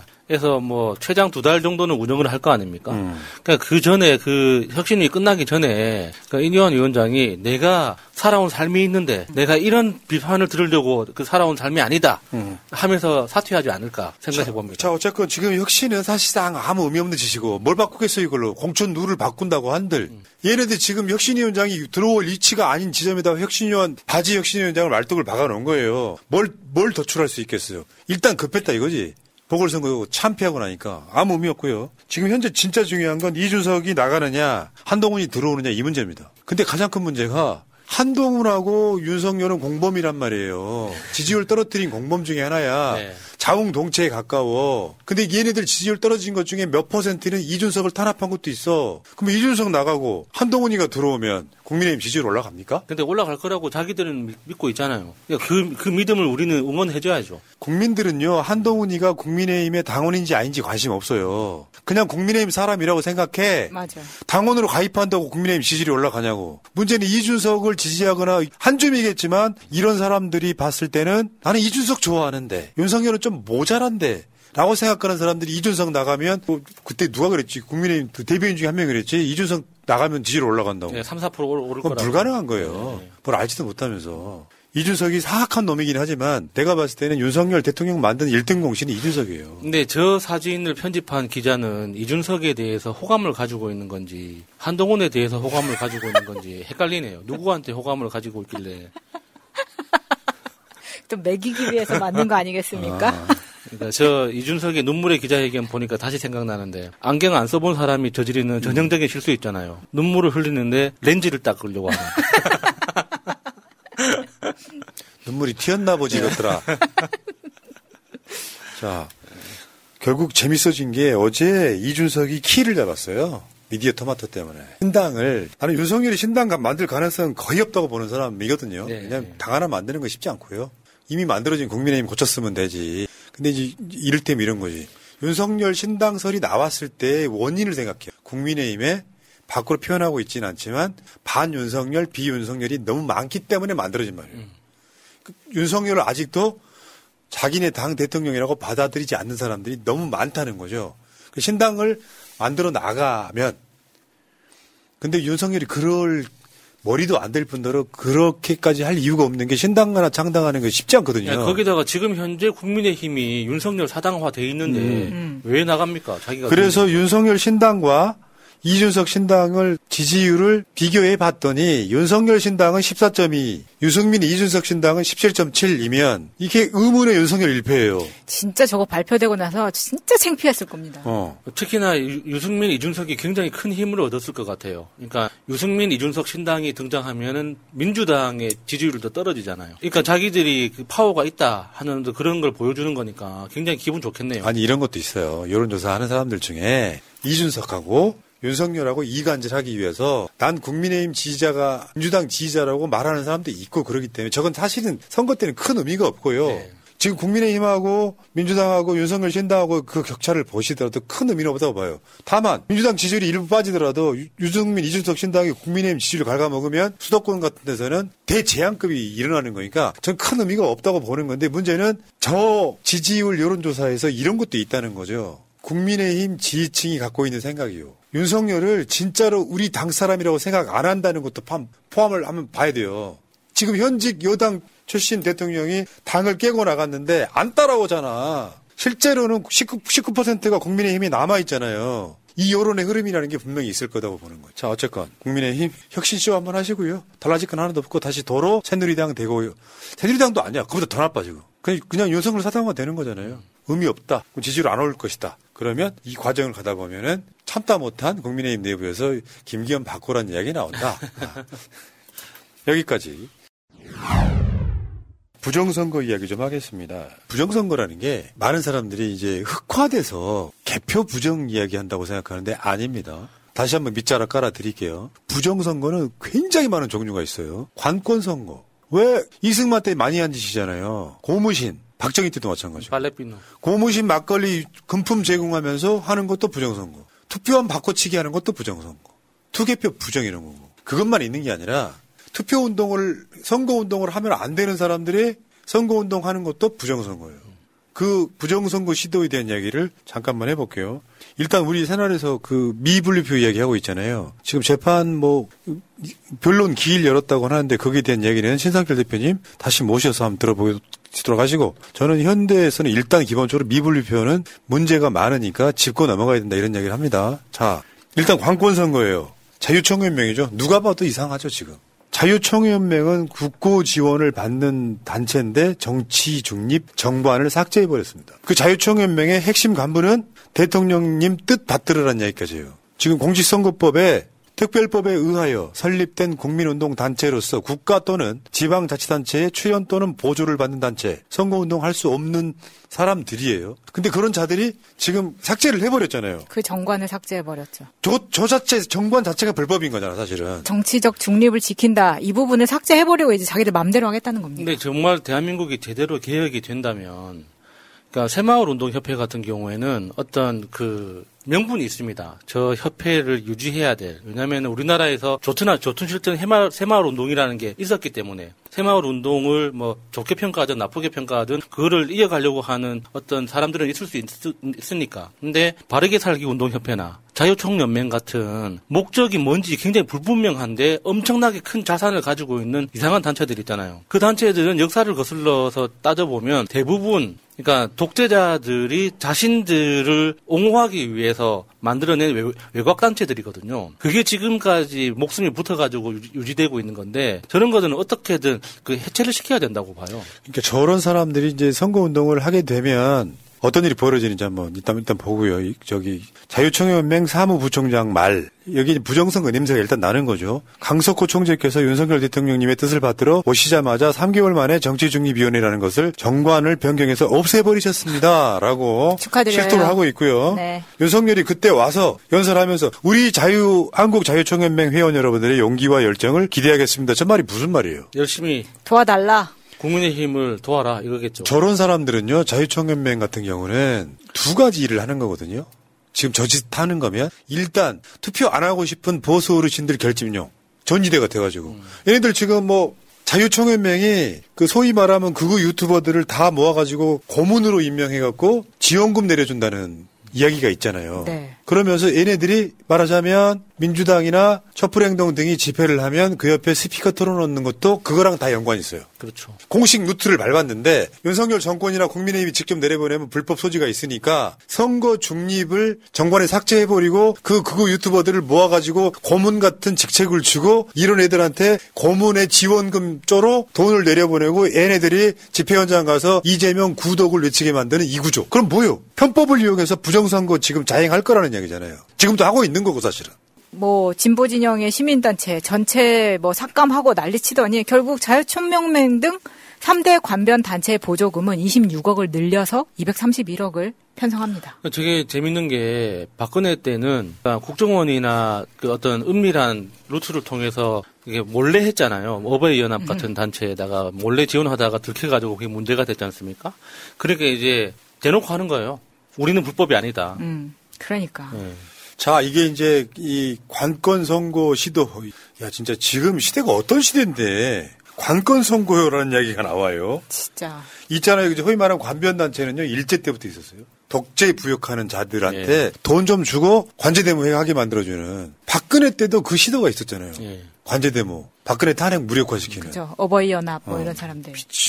하나 더. 지금 최근에 나오고 있는 게 국정원의 선거 개입 이야기입니다. 저 훌륭하신 우리 민형배만 같아라의 그 민형배. 국정원이 지금 선거 개입 준비 중인 거 아니냐라고 하는 의혹을 국정감사에서 터뜨렸어요. 간단히 말하면 복잡하게 꼬면 복잡해요. 이게 국가정보원하고 한국인터넷진흥원이 공동으로 발표한 보도자료예요. 투 개표 시스템 해킹, 취약점 등 선관위 사이버 보안 관리 부실 확인. 이게 언제 그랬느냐? 서초구 아니 저 광서구청장 보궐선거 바로 직전에. 직전에. 하루 그 다음에 조선일보가 똑같이 봤죠. 뻥 뚫려 있는 선관위 보안망 북에 해킹당할 우려라고 얘기해요. 그러니까 저렇게 해킹당할 우려가 크니까 수개표 하면 되잖아요. 그러니까요. 그 현장 수개표 하면 다 해결되는 훨씬 빠르고 더 정확할 텐데. 왜 저렇게 보안 그 전산망으로 하려고 애를 쓰냐고. 근데 문제는요, 진짜 골 때리는 게 이거죠. 국정원과 공동 명의로 보도 자료를 발표한 키사가 키사 여기 키사라는 게 등장하는데 한국인터넷진흥원이라고 아까 말씀드렸잖아요. 선관위 보안 점검 내용을 사실은 국정원이 먼저 갖다 쓰고 나중에 키사 한국인터넷진흥원이 이거를 승인하는 형태로 했다. 근데 공동으로는 한국인터넷진흥원하고 국정원이 같이 한 것처럼 보이지만 국정원이 한국인터넷진흥원을 이용해 먹었는데 여기서 키워드는 뭐냐면 키사가 아니에요. 한국인터넷진흥원이 아니라 여기에 실제로 숨어 있는 집단이 하나 있었다는 거죠. NSR. 이것도 국가기관인데 그 보안 관련해서 연구하는 곳이더라고요. 선거 관리 그러니까 여기 국가 보안 기술 연구소 NSR인데 이 사람 소장이 국정원 출신인데다가 그래서 이 사람들이 실제로는 한국 인터넷 진흥원 사람들이 국정원과 둘이 나가서 보안 점검을 했다기보다는 이 한국 인터넷 진흥원의 직원들보다 훨씬 많은 숫자의 NSR 직원 NSR 직원들이 가서 이거를 점검했다. 근데 이게 민영배 의원의 이제 이게 분석은 그런 거죠. 여기 여기 나와 있죠. NSR 최 소장은 연관 분야 국정원 출신입니다. 이번 선관위 보안 점검 업무를 맡은 국정원 3차장과 국정원 선후배 사이입니다. 국정원 3차장은 지난 대선 때 윤석열 후보 캠프에서 일했습니다. 선거 끝나자 곧바로 국정원으로 복귀했습니다. 이거란 말이에요. 그러면 민영배 의원의 분석은 하나는 누구나 다 알고 계시지만 그 강서구청장 보궐선거 때 누가 해킹해가지고 선거 결과가 잘못 나왔을까라고 생각하는 이정의 선동 실제로 진 게 아니라 이런 걸 끄다라고 이야기를 했고요. 두 번째가 진짜 중요한 건 이거지. 선관위 보안 시스템 알고리즘을 사전 확보한 뒤에 총선 투개표 조작에 개입하려고 하는 의도가 보인다. 그러니까 실제로 뭔가 점검한 척 했지만 국정원 사실상 산하단체에 가까운 애들이 들어가서 선관위 시스템을 봤다는 거 아니에요? 알고리즘을 본 뒤에 투개표의 조작에 개입하려고 하는 의도 라고 민형배 의원은 그걸 본 거예요. 더 합리적이지 않아요? 그렇죠. 왜 저번에 그 DoS 공격 있잖아요. 네, 그 디도스. 나꼼수 때 되게 유- 유명했던 네, 거. 디도스 공격. 디도스 공격 때 거기서도 의혹이 뭐였었냐면 그 선거 시스템을 누가 안에서 문열어줬다는 얘기가 핵심이었거든요. 네. 아, 근데 내부자 조력이 있어야 그 된다. 알고리즘을 알고 있으면 투개표에 개입할 가능성이 높다. 이거 조심해야 된다라고 현역 국회의원이 이야기를 하시면서 제보를 받겠다고 이야기했어요. 더 잘하는 전문가들이 이거 제보해달라. 그러니까 이게 국정원이 발표했던 거 있잖아요. 그러니까 선관위 시스템을 점검해 보니 보안상 취약점이 있더라. 그러니까 보안상 취약점이 있더라 결과만 얘기를 했지 어떤 방법으로 테스트를 하고 검증했는지는 이야기를 안 해줬어요. 그러니까 그게 요번에 민영배 의원 그 이야기를 보니까 거기 NSR이 숨어 있었다는 거죠. 그러니까 그 NSR이 내부적으로는 국가적 그러니까 그 국정원하고 이렇게 짬짬이 할 수 있는 가능성이 굉장히 높은 기관이더라. 왜냐 NSR은 평소에는 그러니까 그 군대 쪽에 보안 기술을 연구하고 개발해주는 그걸 주로 임무로 하는데 갑자기 국정원이 왜 등장하느냐. 국정원하고 왜 가- 가- 갑자기 공조 업무를 했던 그 계기가 뭐냐. 이게 굉장히 의심스러운 정황이 윤영배 의원 이야기는 선관위 보안 점검 업무에 NSR이 투입된 적이 없다. NSR은 해킹 방지 기술 개발이 주 업무다. 이런 거거든요. NSR은 원래 국방부 관련 업무다. 이게 국정원으로 갈 이유가 없다. 이런 얘기거든요. 그러니까 이제 모든 게다 의심스러워요. 왜? 윤석열이 총선에서 참패하면 그걸로 끝이라니까요. 예. 윤석열이 해온 정치가 있기 때문에 윤석열 임기를 총선으로 끝낸다는 의미에 가까우면 얘네들은 할 수 있는 거 다 할 겁니다. 예. 그런 의심에서 지금 선관위 보안 시스템 알고리즘 사전 확보로 총선 투개표 조작에 개입. 국정원이요. 북한 해킹이 걱정되시면요. 선관위랑 같이 해가지고 그냥 수개표 하세요. 수개표해. 개표 투표한 곳에서 테이블 위에다가 쏟아놓고 그렇죠. 그거 한 몇, 한 2, 3천 장 되는 거 앉아가지고 개표해가지고 결과만 올려 보내면 되잖아요. 그러면 해킹 당해도 상관없어요. 어. 어차피 그럼, 공개하는 어. 자료인데. 그러니까 민주당이 최소한 미, 미분리표하고 이런 부분에 대해서는 정당 차원에서 TF 하나 만들어줘야 돼요. 지금 음. 이거 뭐 국회의원 한 명이 여기를 갖고 막 이거 의혹 제기하고 이럴 단계가 아니라고요. 물론 다행히도 박찬대 의원도 거기에 대해서 어느 저 어떤 문제 의식을 갖고 있긴 하더만요. 그러니까 불법 행위에 대한 어떤 그 윤리 의식, 상상력 이런 것들은 우리가 저쪽 편을 못 따라갑니다. 그러니까 우리가 뭐 부정선거를 걱정해서 대, 대책을 마련하고 이런 여러 가지 이런 경우의 수를 상상하고 하는 것보다 훨씬 더 강력한 욕망으로 우리는 상상하지도 못하는 짓들을 생각해내고 실행 실행하는 집단이기 때문에 이런 그 민영배 의원 같은 어떤 경고성, 어떤 제안에 대해서 굉장히 심각하게 받아들여야 돼요. 그러니까 희한하죠. 왜 숨겼을까? 그게 핵심 아니에요? 왜 숨겼을까? 자, 여기까지 하겠습니다. 부정선거 시도에는 단호하게 대처를 해야 된다 이렇게 말씀드릴게요. 독재를 유지하는 가장 독재자들의 중요한 가장 최고의 스킬은 부정선거예요, 원래. 박정희 아- 그랬고 이승만 그랬고 다 마찬가지입니다. 자, 새날 10주년 행사가 이제 코앞으로 다가왔어요. 인원 다 찼어요. 그 시- 실제로 지금 300석을 더 할지도 모르는데 서 계셔서라도 보고 싶다고 하시는 분들은 현장에서 접수도 한 몇 명 받겠습니다. 그래서 실제로 그 거기 보면 행사장 괜찮습니다. 시설도 괜찮고요. 그래서 지금 제가 놀랬던 거는 오늘도 어떤 분 전화 왔어요. 제 개인적으로 아시는 분인데 거기 너무 웃겨가지고 문자로 먼저 보내시어요. 콘서트 티켓 두 장만 부탁드려요. 아 콘서트 아니에요. 그냥 우리 행사인데 노래 한 곡 하시면 되죠. 뭐. 노래 한 곡 하시면 콘서트지 뭐. 아, 니요 그러면은 붕짜자 붕짜. 한번 해볼까요? 자, 안 내려오면 쳐들어간다. 붕짜자, 붕짜. 아, 이런 거 한다고? 어. 문제는 접수를 하시면 되죠. 왜? 왜 그러냐고 했더니 접수하는 방법을 모르는 거야. 이게, 이게 문제 지금. 아, 힘드시는 분들은. 그러니까 현장 오고 접수. 싶으신 분들은 네. 접수를 하는 방법을 모르는 거예요. 아무리 알려드려보고 링크를 드려봐도 모르는 거야. 그런 분들은 그 자리가 없다고 생각하시고 오시면 됩니다. 자, 여기까지 하겠습니다. 그 댓글창에 확- 확성기 들고 와라 그래서 한 번 더 해요. 재밌어 하시네요. 안 내려오면 쳐들어간다. 붕짜자, 붕짜.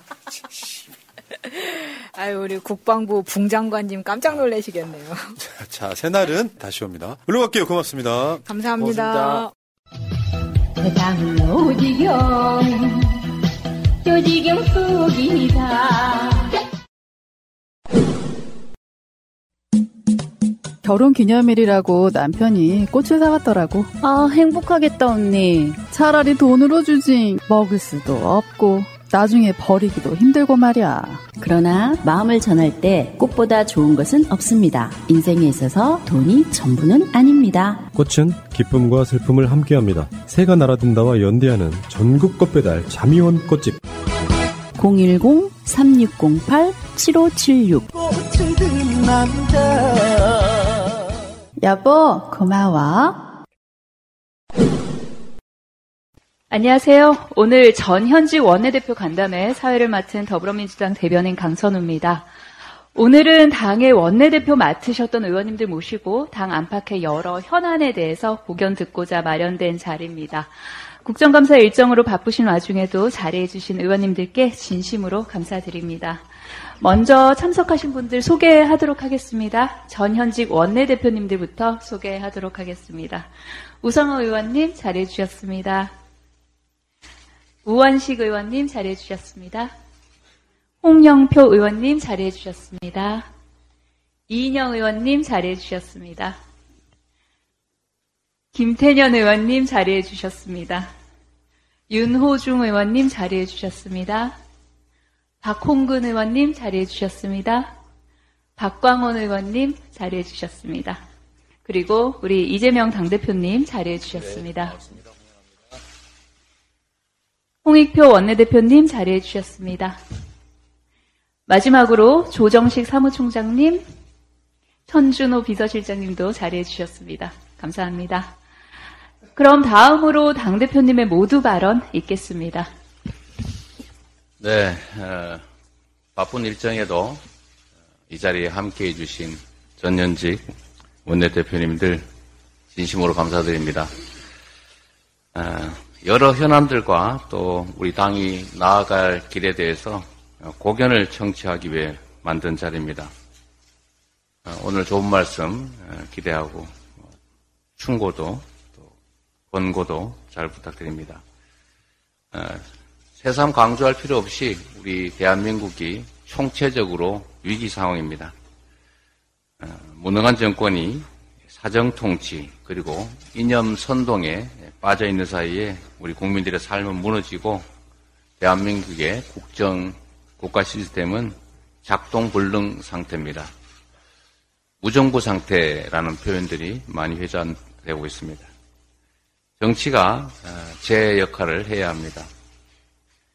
고통에 빠져 있는 국민들을 반드시 구해내야 하고 민주주의와 평화를 되살려야 합니다. 국가의 내일을 개척하고 우리 국민들께 희망을 드려야 합니다. 어느 누구보다 우리 민주당의 책임이 그리고 역할이 중요하다고 생각합니다. 집권 세력의 폭정을 바로잡고 또 국리 민복에 당의 모든 역량을 총 집중해야겠습니다. 그것이 우리에게 주어진 소명이고 절체절명의 과제라고 생각합니다. 총선이 이제 168일 앞으로 다가왔습니다. 이번 총선은 민주당의 문제를 넘어서서 대한민국의 운명을 가르는 분수령이라는데 많은 분들이 동의합니다. 잘못된 국정 운영을 심판해야 국가의 퇴행과 우리 국민들의 불행을 막을 수가 있습니다. 그렇기 때문에 우리 민주당은 더더욱 하나가 되고 우리 국민들에게 기대를 심어드려야 합니다. 언제나 말씀드리는 것처럼 작은 차이를 넘어서서 단합하고 단결해서 국민의 승리로 나아가는 길을 넓혀야 합니다. 분열은 필패이고 단결은 필승이라는 각오로 저부터 솔선수범하고 앞장서겠습니다. 절망에 놓인 국민들에게 민주당의 희망이 되고 또 위기에 직면한 국가에 우리 민주당이 해답이 될 수 있도록 최선을 다하겠습니다. 오늘 주시는 말씀을 바탕으로 단단하고 유능하고 강한 민주당을 만들겠습니다. 우리 국민들에게 실망이 아니라 희망을 드릴 수 있도록 최선을 다하겠다는 말씀을 드리면서 함께 해주신 전년직 원내 대표님들 진심으로 감사드리고 환영합니다. 고맙습니다. 네, 감사합니다. 다음으로 홍익표 원내대표님의 발언이 있겠습니다. 네, 사실은 오늘 이 자리를 제가 먼저 만들었어야 되는데 당대표님께서 어, 만들어주셔가지고 감사드립니다. 어, 늘 당이 어렵고 힘든 시기에 어, 통, 통합을 잘 이뤄서 그다음에 좋은 성과를 만들어주신 우리 선배 원내대표님들께 다시 한번 감사의 말씀을 드리고요. 앞서 당대표님께서 말씀드린 것처럼 어, 대한민국이 매우 어려운 시기입니다. 민주주의도 위기고 민생 경제는 파탄나고 외교도 갈 길을 잃은 상태입니다. 어, 내년 4월에 치러지는 총선은 단순하게 어, 윤석열 정부에 대한 심판을 넘어서서 대한민국의 새로운 희망과 비전을 만들, 만들어야 하는 아주 절체절명의 선거라고 생각을 합니다. 민주당이 어려운 시기일수록 더 단, 단합하고 단결해서 어, 어려움을 극복한다면 내년 총선에서도 반드시 좋은 성과가 있을 것으로 생각을 합니다. 어, 항상 어려운 시기마다 당을 잘 이끌어 주시고 통합해 주셨던 어, 선배 원내대표님들의 말씀을 잘 듣고 어, 하나하나 한 분한 분의 뜻을 어, 모아서 어, 당의 어, 새로운 어, 흐름을 만들어낼 수 있도록 하겠습니다. 지금이 매우 중요한 시기입니다. 절실하고 겸손한 마음으로 국민의 신뢰를 얻도록 하겠습니다. 어, 더 낮고 열린 자세로 의원님들과 당원 여러분 그리고 국민의 목소리를 귀 기울여 듣도록 하겠습니다. 하나된 유능한 민주당으로 국민과 민생을 지키는데 최선을 다하겠습니다. 늘 선배 원내대표님께서 함께 해 주시면 고맙겠습니다. 이상입니다. 예, 제6차 국감 대책 회의를 시작하겠습니다. 먼저 어, 홍익표 원내 대표의 모두 발언이 있겠습니다. 윤석열 정부의 재정 운영 실패로 지방 재정과 교육 재정이 직격탄을 맞았습니다. 약 60조에 이르는 역대급 세수 부족으로 지방자치단체와 교육청에 보내는 지방교부세와 지방교육재정 교부금이 약 23조 원이 감소할 전망입니다. 우리 당 양기대 의원의 자료에 의하면 정부의 잘못된 세수 추계로 최소 18조 원 이상이 지방정부에 내려가지 못할 것으로 분석됐습니다. 이는 전국 지자체의 자체 수입 148조 3천억 원의 12%에 해당하는 예산입니다. 행정안전부는 각 지자체에 가용재원 적극 발굴 등 비상 대응을 주문했는데 대다수 지방자치단체는 이미 재정 부족으로 인한 충격에 대처할 여유 자금이 없는 상황입니다. 현재 243곳의 기초 광역 지자체 중에서 재정 안정화 기금이 한 푼도 없는 곳이 19곳, 또 세계 잉여금이 없는 곳은 무려 46곳에 달합니다. 일부 지자체는 당장 공무원 인건비마저 걱정해야 할 정도로 심각한 상황입니다. 교육재정도 마찬가지입니다. 지금 우리 교육은 한 번도 경험해보지 못한 최대의 위기를 맞고 있습니다. 전국의 시도 교육청들은 유치원과 초중등 교육 예산이 약 11조 원이나 깎이면서 큰 혼란에 빠졌습니다. 무능한 정부의 재정 운영 실패를 오롯이 우리 아이들이 떠안게 생겼습니다. 전국이 재정 부족에 따른 충격에 빠져 있는데 정부는 여전히 대책, 어떤 대책도 내놓지 못하고 있습니다.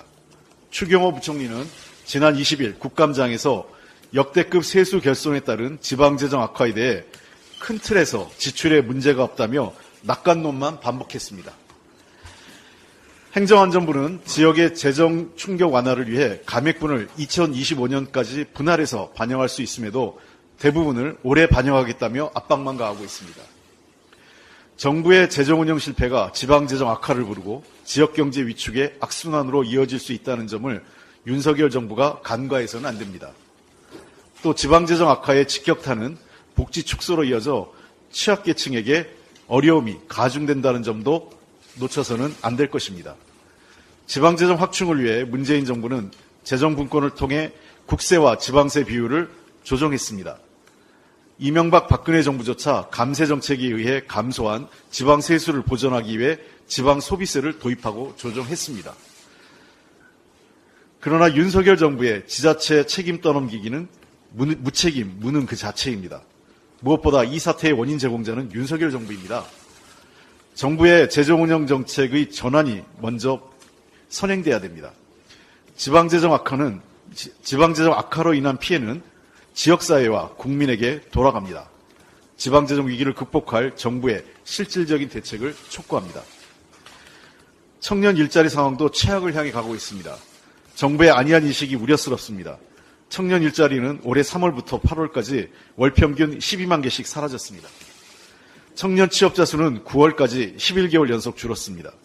고용률 최고, 실업률 최저라던 정부 발표는 청년 일자리 현실 앞에 빛이 발했습니다. 질적인 측면을 따져보면 더욱 심각합니다. 올해 8월 집계된 20대 비정규직 근로자 수, 수는 사상 최대 규모입니다. 30대 비정규직 근로자 수도 4년 만에 증가세로 돌아섰습니다. 정규직과 비정규직의 평균 임금 격차가 166만 6천 원으로 역대 최고 수준인 현실은 청년의 취업 의욕마저 꺾고 있습니다. 3년 이상 취업하지 못한 청년 중 8만 명이 그냥 쉬었다고 응답하고 있습니다. 올해 청년 일자리 예산은 2조 3,652억 원이 깎였고 내년 예산은 8,500억 원 더 줄었습니다. 그중 2,800억 원은 중소기업에서 일하는 청년들을 위한 청년 내일 채용 공제 예산입니다. 청년들이야말로 국정의 동반자라 생각한다는 지난 9월 대통령의 말씀이 있었습니다. 청년이 국정의 동반자라는데 청년 정책은 보이지 않습니다. 고용노동부는 10월에 발표하겠다던 청년 일자리 대책을 11월로 미뤘습니다. 청년들에게 희망을 주는 종합적인 대책을 내놓아야 합니다. 정부 여당이 청년 일자리 관련 대안을 갖고 오면 언제든지 민주당은 논의하고 협력할 준비가 되어 있습니다. 특히 이번 예산 심사 과정에서 청년 일자리 관련 예산은 반드시 증액시키겠습니다. 윤석열 정부 1년 반 동안 우리 국민이 확인한 가장 큰 국정 기조의 특징은 권력기관 사유화입니다. 윤석열 정부는 감사원, 검찰, 국정원 등 권력기관의 독립성, 정치적 중립성을 완전히 허물고 정권의 도구로 전락시켰습니다. 그런 이유로 국민이 민주주의를 걱정하고 이 정권이 무도하다고 비판하는 것입니다. 이제 정권은 사유한 권력기관과 부처, 여당을 총동원해 선관위 장악까지 시도하고 있습니다. 민주주의 근간인 선관위의 독립성과 중립성을 훼손하는 것은 민주주의 파괴 시도일 뿐이라 뿐만 아니라 반헌법적 행태입니다. 국정원이 선관위 보안점검 후 강서구청장 보궐선거 하루 전날 투개표 조작 가능성을 운운하며 결과를 발표하는 것은 매우 심각한 상황입니다. 민주당이 강력하게 대응하는 것은 정권 차원의 선관위 장악 시도에 대한 의혹이 있기 때문입니다. 우리 당 강병원 의원에 의하면 국정원의 보안점검 후 선관위 서버에는 총 4개의 시스템에 15개 점검 도구가 남아 있습니다. 보안 전문가들은 이 도구들이 해킹 점검 tool로 보여진다고 조언했습니다. 애초 해킹을 언급한 것은 국정원인데 국정원이 점검한 후에 해킹 도구들이 무더기로 남은 것입니다. 민주당은 국정원의 선관위 보안 점검 전 과정, 국정원이 선관위 서버에 해킹 도구를 남기는 목적 등 이에 대해서 철저한 진상 조사를 하겠습니다. 먼저 행안위 종합 감사를 통해 의혹을 밝히고 필요하면 국정조사도 하겠습니다. 사안이 사안이만큼 여당도 증인 채택 등 의혹 해소에 협조해야 할 것입니다. 윤석열 정권이 정보기관인 국정원을 앞세워 선관위를 장악하려는 일련의 시도는 우리 민주주의에 대한 정면 도전입니다. 민주당은 윤석열 정권의 민주주의 파괴 시도에 국회 차원에서 할 수 있는 모든 수단을 활용해서 강력하게 대응하겠습니다. 예. 오늘은 경제적 어려움이 정부 재정과 세수 감소로 나타나는 문제의 심각성에 대해서 중점적으로 얘기하고자 합니다. 오늘 행안위, 교육위, 기재위 간사들로부터 이 문제에 대해서 분야별로 나눠서 하겠습니다. 아, 먼저 우리 그러면 우리 저 홍성국 경제특보시죠. 최근에 그 정부가 발표한 어제, 어제죠. 경제 성장률 수치를 중심으로 먼저 발언을 좀 듣도록 하겠습니다. 네, 오늘 정부에서는 3분기 경제 성장률이 오늘 8시에 발표됐습니다. 아마 정치권에서 1시간 만에 성장률에 대해서 브리핑한 거는 역사에 남을 날인 것 같습니다. 올해 3분기 성장률은 전기 대비 그러니까 2분기 대비 0.6% 성장해서 숫자로 보면은 2분기도 0.6, 3분기도 0.6 안정적으로 보이고 있지만 정부가 제시한 1.4% 성장률은 어려울 것 같다라는 생각들이 많이 듭니다. 그리고 이 우리가 전년 동기 대비로 하도 1.4라고 하지만 한국의 올해 잠재 성장률이 OECD가 보니까 1.9기 때문에 정부 자체가 우리 잠재 성장률 아래로 성장률 전망을 잡는 상태에서 실제는 더 나빠지는 그런 모습이다라고 보셨으면 좋겠습니다. 성장률의 좀 질이 좀 안 좋은데요. 그 질은 어, 2분기에 비해서는 조금 개선이 됐습니다. 왜 그러냐면은 어, 2분기가 워낙 안 좋았습니다. 그리고 어, 성장률이 좀 안정됐다고 하더라도 즉 경제가 본격적으로 나빠진 것은 지난해 3분기부터입니다. 그래서 어, 11월 1일에 발표한 수출 동향도 플러스가 나올 겁니다. 왜냐하면 작년도 10월 달에 큰 폭으로 줄었기 때문에 거기서 조금 플러스 나와봤자 아무 의미가 없는 거거든요. 앞으로 정부가 발표할 모든 경제 수치는 다 기저 효과에 기인하고 있고 체감이 전혀 안 되는 숫자가 나올 것 같습니다. 그래서 순수출이 그럼에도 불구하고 2분기에 대비 순수출 기여도가 이렇게 떨어졌습니다. 이건 뭐냐면 2분기에 반도체가 감산을 하면서 가격이 좀 올랐었거든요. 그래서 반도체 감산 효과가 어느 정도 반영이 다 되고 있고 현재 상황에서 좀 4분기 되면서 또 다른 불안감들이 나오기 때문에 4분기에 수출이 늘기는 좀 어려울 것 같습니다. 어, 특히 가장 주목해야 될 게 지난주도 말씀드렸지만 설비 투자입니다. 투자를 해야지 올해 겨울에도 좋고 내년에도 좋고 하는데 투자는 지속적으로 마이너스가 나오고 있습니다. 그러다 보니까 민간의 성장 기여율이 1.1에서 2분기에 지금 0.5로 줄고요. 그 다음에 정부는 이 2분기에 워낙 안 좋았습니다. 안 좋았다가 어, 3분기에 0.1로 조금 늘어났습니다. 그런데 여기 계절적인 특성이 있어요. 올해 3분기는 7, 8, 9월이죠. 그러니까 어, 코로나 끝나고 처음으로 많은 분들이 이제 휴가를 떠나셨다는 계절적인 특성이 있고요. 수해가 났습니다. 그래서 수해 복구 비용이 정부가 쓴, 쓰기도 했고 민간들도 상당히 많이 썼고 추석이 이번 연휴가 매우 길었습니다. 그래서 9월 달에 사전 소비가 많이 늘었기, 늘은 착시 효과죠. 그럼 4분기가 되면은 민간은 더 나빠질 수 있다라고 보여집니다. 그래서 우리가 먼 그림으로 놓고 보게 되면은 하, 어, 오늘 발표된 3분기 경제 성장률은 하강이 약간 정지된 수준이고 그 정지 효과가 정부가 적극적인 정책을 통해서 하락하는 것을 막은 게 아니라 어, 시장 외적인 요인들이 작용하고 숫자가 기저 효과가 막아준 것에 불과하다. 전형적인 불황형 성장이다라고 볼 수 있고요. 더불어민주당은 이런 문제를 정부에게 지속적으로 어, 지적하고 있고 이번 국감을 통해서도 유사한 어, 내용들이 다양한 형태로 지적될 것임을 말씀드립니다. 경제는 민주당입니다. 이사입니다. 예. 어, 이어서 어, 아까 말씀드린 대로 어, 우리 행안위 교육이 기재 간사들께서 정부 재정과 세수 부족 현상에 대해서 설명드리도록 하겠습니다. 먼저 강병원 행안위 간사의 발언을 듣겠습니다. 어, 윤석열 대통령은 지난 9월 지방시대 선포식에서 이렇게 말을 했습니다. 말로만 지방을 외치지 않겠다라고 선언했습니다. 그러나 역시나 말뿐이었습니다. 지난 9월 정부는 59조 원가량의 역대급 세수 펑크를 발표했습니다. 세수 추계 오류는 정부가 냈는데 지자체가 알아서 사업 줄이고 지방채 발행해서 막으라는 것이 윤석열식 지방시대입니다. 건정 재정 기조라는 도구마에 사로잡혀 민생 안정의 책임을 국민에게 전가하는 각자 도생의 시대를 만들더니 이제는 세수 펑크에 대한 책임을 지자체에 떠넘기는 지자체 각자 도생의 시대를 강요하고 있습니다. 가뜩이나 열악한 지방 재정이 세수 펑크로 직격탄을 맞았습니다. 지방 재정을 보정하기 위한 지방 교부세의 재원 대부분이 내국세에 연동되어 있기 때문입니다.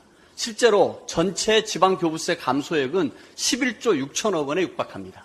경기, 전북, 전남, 경북, 충남의 지자체들에 대한 지방 교부세는 각각 1조 원 넘게 줄어들었습니다.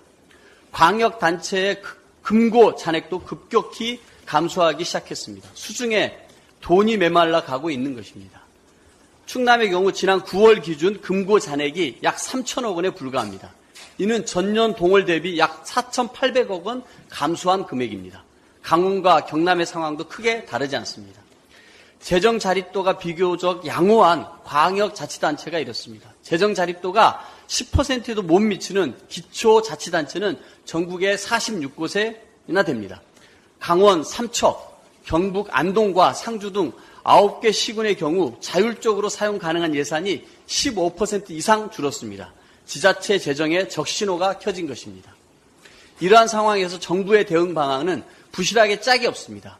신규 가용 재원을 발굴하겠다며 통합재정 안정화 기금을 활용하라고 하지만 31곳의 지자체의 통합재정 안정화 기금은 잔액이 아예 없거나 10억 원 미만으로 이 기금을 통한 지방재정 안정화는 사실상 불가능합니다. 결국 세스펑크로 인해 지자체는 고강도 세출 구조조정과 지방채를 발행하는 방법밖에 없습니다. 고강도 세출 구조조정은 지출 예산 삭감을 의미합니다. 민생과 직결된 지역 사업 예산이 줄어들어 국민의 살림살이가 더 팍팍해질 것입니다. 나아가 지역 간 격차가 확대되어 국가 균형 발전 역시 멀어지게 됩니다. 지방채를 발행하면 지역 사업 예산을 유지할 수 있지만 채권 발행에 따른 장기간의 이자 부담을 지자체 스스로 감당해야만 합니다. 두 가지 모두 지자체가 감당하기 어려운 선택입니다. 지역 주민들의 민생의 주름살이 늘어날 수밖에 없습니다. 윤석열 대통령은 강서구청장 보궐선거 패배 후 국민이 늘 옳다면서 국정기조 전환을 시사했습니다. 실제로 참모들에게 국민들의 민생 현장에 파고들어 살아있는 생생한 목소리를 직접 들어라는 지시도 내렸습니다. 국민은 건전 재정이라는 신화에 갇혀 민생의 안정에 책임을 방기하고 지역 간 격차를 확대시키는 정부를 원하지 않습니다. 대한민국이 나아가야 될 방향은 지자체 각제 도상이 아니라 중앙과 지방의 공생, 민생을 챙기는 따뜻한 재정입니다. 윤 대통령이 진성으로 반성하고 진심으로 국정기조의 전환을 하고자 한다면 이제라도 국민의 목소리에 귀 기울여 명실상부한 지방시대를 만들어갈 구체적 방안 마련할 것을 강력히 촉구합니다. 이상입니다. 예. 얼마 전 그 여당에서는 그 통장과 이장의 수당을 올려 달라고 하는 그런 제안을 했습니다. 결국은 이제 생색은 국민의 힘이 내고 부담은 지자체에 떠넘기는 꼴인데요. 지방 재정이 심각한데 그런 요구를 어떻게 하는지 모르겠습니다. 이어서 김영호 교육위 간사께서 발언하시겠습니다. 네, 교육위원회 간사 김영호입니다. 2023년 지방교육 재정교부금이 10조 5,544억 원 감소될 예정입니다. 윤석열 정부가 기업의 법인세를 감면해주고 경제 무능으로 인한 경기 침체로 세수 결손이 무려 59조 1천억 원에 달하기 때문입니다. 교육부는 올해 10월부터 12월 사이에 감소된 교부금을 교부할 예정입니다. 전국 11개 시도 교육청은 그야말로 비상사태입니다. 일단 부족한 예산은 안정화 기금에서 6조 6천억 원 가량 충당할 예정입니다.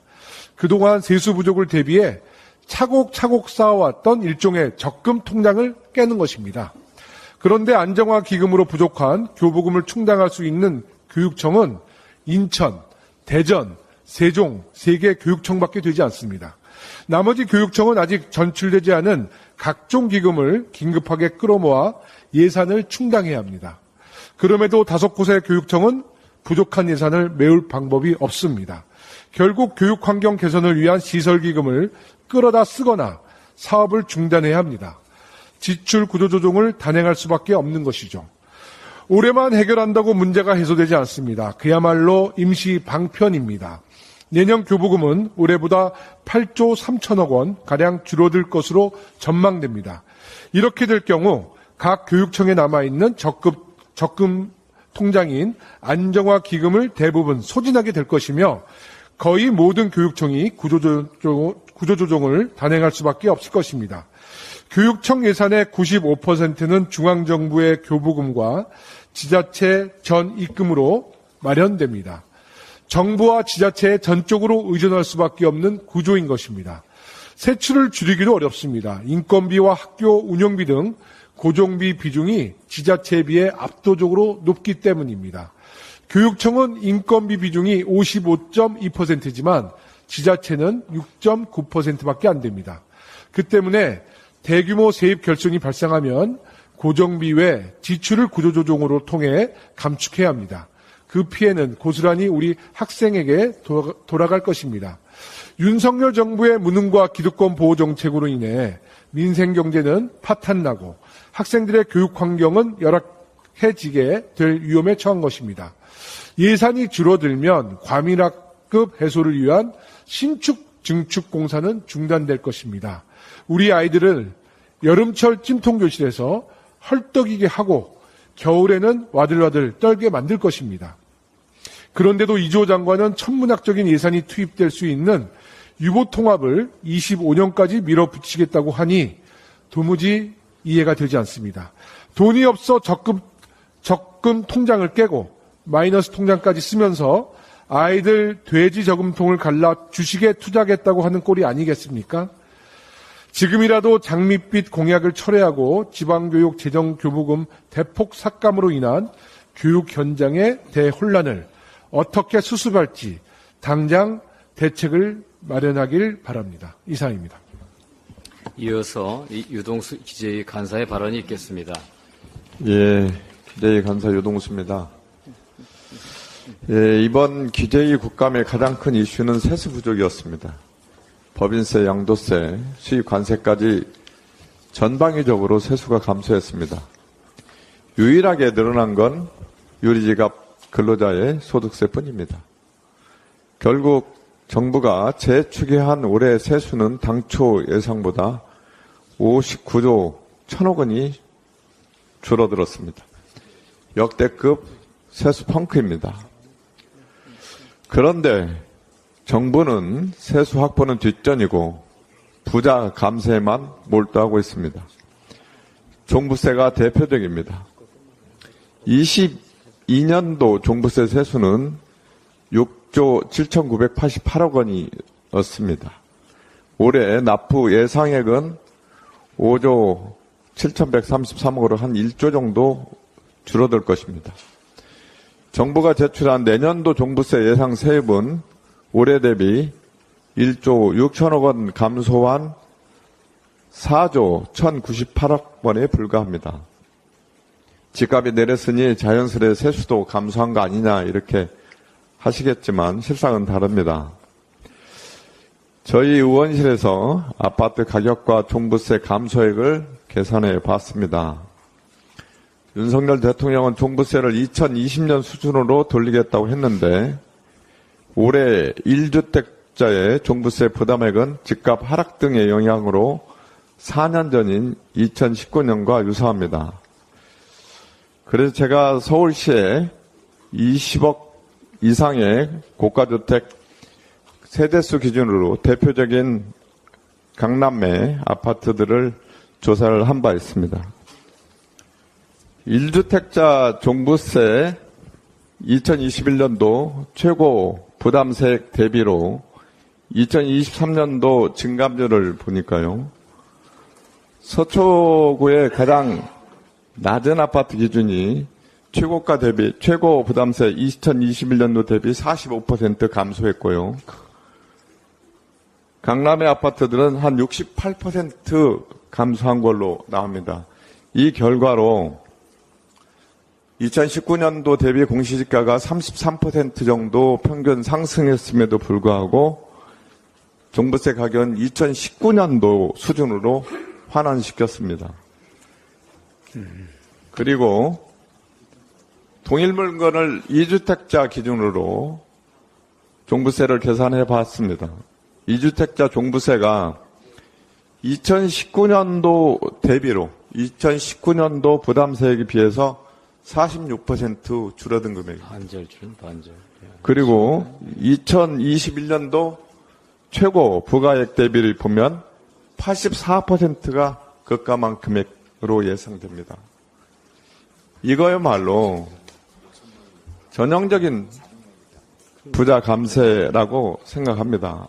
아파트 공시가가 33%가 올랐는데 종부세는 50% 깎아준다. 이게 조세 정의라고 할 수 있겠습니까? 그런데 윤석열 정부는 집권하자마자 공정시장 가액 비율을 95%에서 60%로 내렸습니다. 부동산 시장이 조정기에 접어들어 집값이 자연스럽게 내려가고 있는데 그래서 종부세 부담도 줄어들고 있는데 공정시장 가액 비율마저 60%로 법률에 위임한 최저 금액인 60%로 설정해 버립니다. 이렇게 올해 반도체 수출 부진 등으로 인한 경기 하락, 대기업에 대한 대규모 감세, 자산 가격 인하, 주식 거래량 감소 등으로 인해 내년에 수익 감소는 자명합니다. 정부가 당장 할 수 있는 일을 하는 것이 세수 부족을 줄이는 방도일 것입니다. 정부에 강력히 요청합니다. 올해는 공정시장 가액 비율을 이미 고지해 변경이 불가능하다면 내년엔 반드시 공정시장 가액 비율을 정상화 할 것을 강력히 촉구합니다. 이상입니다. 예, 좋은 좋은 자료로 말씀 잘해 주셨습니다. 예, 마지막으로 박주민 원내 수석 부대표의 발언 있겠습니다. 저는 이제 세수 부족, 뭐 재정 문제가 아니라요. 어제 해병대를 제대한 한 어, 전역 군인이 임성근 제1사단장을 어, 고소했습니다. 이분은 이제 최수근 상병과 같이 수색 작업을 나갔다가 아, 물기 물에 휩쓸려 가지고 떠내려가다 간신히 살아나신 분이거든요. 이분이 이제 임성근 사단장을 고소하면서 입장문을 좀 내셨어요. 정치인에 대해서 한 말도 있고 해서 다 같이 들어보면 좋을 것 같아서 좀 읽어드릴 텐데 저한테 한 4분만 좀 주십시오. 필승 해병대 제1사단 포병여단 제7포병대대에서 그 복무하였고 2023년 10월 24일자로 만기 전역을 명받은 해병입니다. 저는 오늘 임성근 해병대 1사단장을 업무상 과실치상죄로 고소합니다. 저는 2023년 7월 17일부터 19일까지 경상북도 예천군에서 진행된 호우 피해 복구 작전에 투입되었습니다. 이미 언론에 많이 알려진 것처럼 7월 19일 사랑하는 후임 고 최수근 상병, 동기 B병장과 함께 실종자 수색을 진, 진행하던 중 급류에 휩쓸리는 사고를 겪었습니다. 밤마다 쉽게 잠들기 어려운 날들을 보냈습니다. 거센 물살을 이기지 못하고 떠내려가며 죽을 수도 있겠다는 생각을 했던 순간 그 와중에 점점 시야에서 멀어져 가던 수근이의 모습이 꿈에 자꾸 나타났습니다. 여전히 수근이를 지키지 못해서 미안합니다. 미안했던 마음에 물에서 건져지자마자 모래사장을 따라 무작정 수근이가 떠내려간 방향으로 뛰어갔던 것 같습니다. 수근이 부모님께 당시의 상황과 죄송한 마음을 전하고 싶었는데 기회가 없었습니다. 저를 기억하실지 모르겠지만 사고 다음날 한 번 뵙기는 했었습니다. 간부님들이 수근이 부모님을 만나야 한다며 집합을 시켰습니다. 생존 병사들과 수근이 부모님이 따로 만나는 면담 자리인 줄 알았는데 막상 가보니 지휘관, 간부님들이 다 같이 있었습니다. 쉽게 말을 꺼내기가 어려웠습니다. 그 이후로 많은 시간이 지났습니다. 누구 하나 믿고 따르기 어려웠습니다. 연결, 연결식 날엔 홍보 사진을 찍으러 온 건지 친목 모임에 온 건지 조문을 온 건지 구분하기 어려웠던 정치인들을 보았습니다. 어떤 정치인의 수행원은 비 맞고 도열에 있는 해병에게 자기가 들고 있던 의원 우산을 좀 들어달라고 하더니 유가족과 인사하는 의원 사진을 찍는다고 유가족들 사이를 비집고 들어가기도 했습니다. 정치인들 곁을 따라다니기에 바빴던 사단장 같은 장군들도 보았습니다. 특종 취재라도 나온 마냥 슬퍼하는 해병들을 밀치고 다니며 짜증을 내던 기자들도 있었습니다. 사고를 겪은 해병들을 위로한다고 찾아왔던 사령관님은 안타까운 일이었지만 다시 정상적으로 임무 수행을 해야 한다는 말을 했고 사단장님은 사고 이후로 단 한 번도 우리를 찾아오지 않았습니다. 다들 자기 일에만 관심이 있을 뿐 수근이와 우리가 겪었던 일엔 크게 관심이 없어 보였습니다. 실종자 수색 기간 내내 부대 분위기가 어땠는지 저희는 잘 압니다. 사단장님이 화가 많이 났다고 그랬고 간부님들은 다들 압박감을 느끼는 듯 보였습니다. 물에 들어가라는 지시도 안전엔 관심이 없이 복장과 군인 자세만 강조하는 지시들도 사실 별로 놀랍지 않았습니다. 평소 부대에서 사단장님이 보여주던 전형적인 모습이었기 때문입니다. 물속에서 실종자를 찾을 수 없는 상황이라는 걸 다들 알고 있었지만 위에서 시키니까 어쩔 수 없이 들어갔습니다. 수색이 보여주기 식이라는 걸 모르는 사람은 없었습니다. 이러다 사고 나면 어쩌지라는 생각을 하는 사람들이 이미 많았습니다. 그러다 결국 사고가 났습니다. 수근이 연결식 이후 대대장님이 보직 해임되었습니다. 자신이 책임져야 할 일은 책임질 것이라고 약속하며 저희들을 챙겨주던 중대장님도 얼마 전 다른 분으로 교체되었습니다. 이건 아닌 것 같았습니다. 꼬리 자르기라는 생각이 들었기 때문입니다. 화가 났습니다. 하지만 병사인 저는 할 수 있는 일이 없었습니다. 힘들었지만 군 병원이나 부대에서 하는 상담을 받고 싶진 않았습니다. 제가 상담하거나 진료본 내용이 사단장에게 보고될 것 같았습니다. 어떻게든 책임을 피하려는 사단장님의 입김이 닿는 곳에다 제가 겪은 일을 믿고 말할 수는 없었습니다. 1년 6개월 전 부모님의 만류에도 제 의지로 해병대의 길을 택했습니다. 복무하는 동안에도 해병대라는 자부심이 컸습니다. 주변 친구들에게 해병대 입대를 권유하기도 했었습니다. 하지만 이제는 아닙니다. 제가 자랑스럽게 여겼던 해병대는 허상이었을까요? 3개월간 너무 많이 실망했습니다. 보여주기식 작전을 하다가 부하를 잃었는데 잘못을 회피하기에 급급한 윗사람들을 보며 끈끈한 전우회란 다 말뿐인 거란 걸 알았습니다. 언론에서 연일 박정훈 수사단장님이 겪고 있는 일과 같은 아, 이해할 수 없는 일들이 벌어지는 걸 봤습니다. 사단장 한 사람 지키기 위해 수군이와 저희가 겪은 일을 책임져야 할 윗사람들은 책임지지 않고 현장에서 해병들이 물에 들어가는 것을 걱정하던 사람들만 처벌받게 되는 과정도 보고 있습니다. 저녁을 앞두고 지긋지긋한 시간을 보내며 많이 고민했습니다. 사고의 당사자로서 사고의 전말을 잘 알고 있는 사람으로서 그냥 지나치기가 어려웠습니다. 제가 할 수 있는 일을 해야겠다고 결심한 이유입니다. 이제 저와 제 전우들이 겪을 필요 없었던 피해와 세상을 떠난 수군이에 돌이킬 수 없는 피해에 대해 정당한 책임을 물을 것입니다. 그래서 오늘 임성근 해병대 1사단장을 업무상 과실치상죄로 공수처에 고소합니다. 저희는 국민의 생명과 재산을 지키기 위해 정당한 지시를 받고 작전을 하다가 사망하거나 다친 것이 아닙니다. 사단장과 같은 사람들이 자기 업적을 쌓기 위해 불필요하고 무리한 지시를 했기 때문입니다. 윗사람들은 늘 그런 유혹에 빠집니다. 책임을 묻지 않으면 같은 피해가 반복될 것입니다. 그래서는 안 된다고 생각합니다. 곧 수근이를 만나러 현충원을 찾아가 볼 생각입니다. 수근이 앞에서 우리나라가 당당한 나라일 수 있기를 해병대가 떳떳할 수 있는 조직이길 바랍니다. 아, 저도 그런 사람일 수 있도록 노력하겠습니다. 라고 되어 있습니다. 해병대 1사단장 지키기 위해서 많은 사람이 다치고 있습니다. 아, 저는 더 이상 이런 일이 반복돼서는 안 된다고 생각합니다. 아, 특검법, 국정조사 등 모든 수단을 가동하려고 이미 아, 민주당은 입장을 밝힌 바가 있습니다. 국민의힘과 정부는 아, 더 이상 이런 목소리에 귀를 닫아서는 안될 것입니다. 이상입니다. 예, 젊은 해병의 편지를 읽으면서 어, 민주당이 더욱더 국민들의 경제와 면생 예, 그리고 국민들의 생명과 안전을 지키는 파수꾼의 역할을 제대로 해야겠다고 하는 다짐을 합니다. 이상으로 회의를 마치겠습니다. 이게 나라냐 이게 나라냐 우리는 끝까지 간다 촛불이 이긴다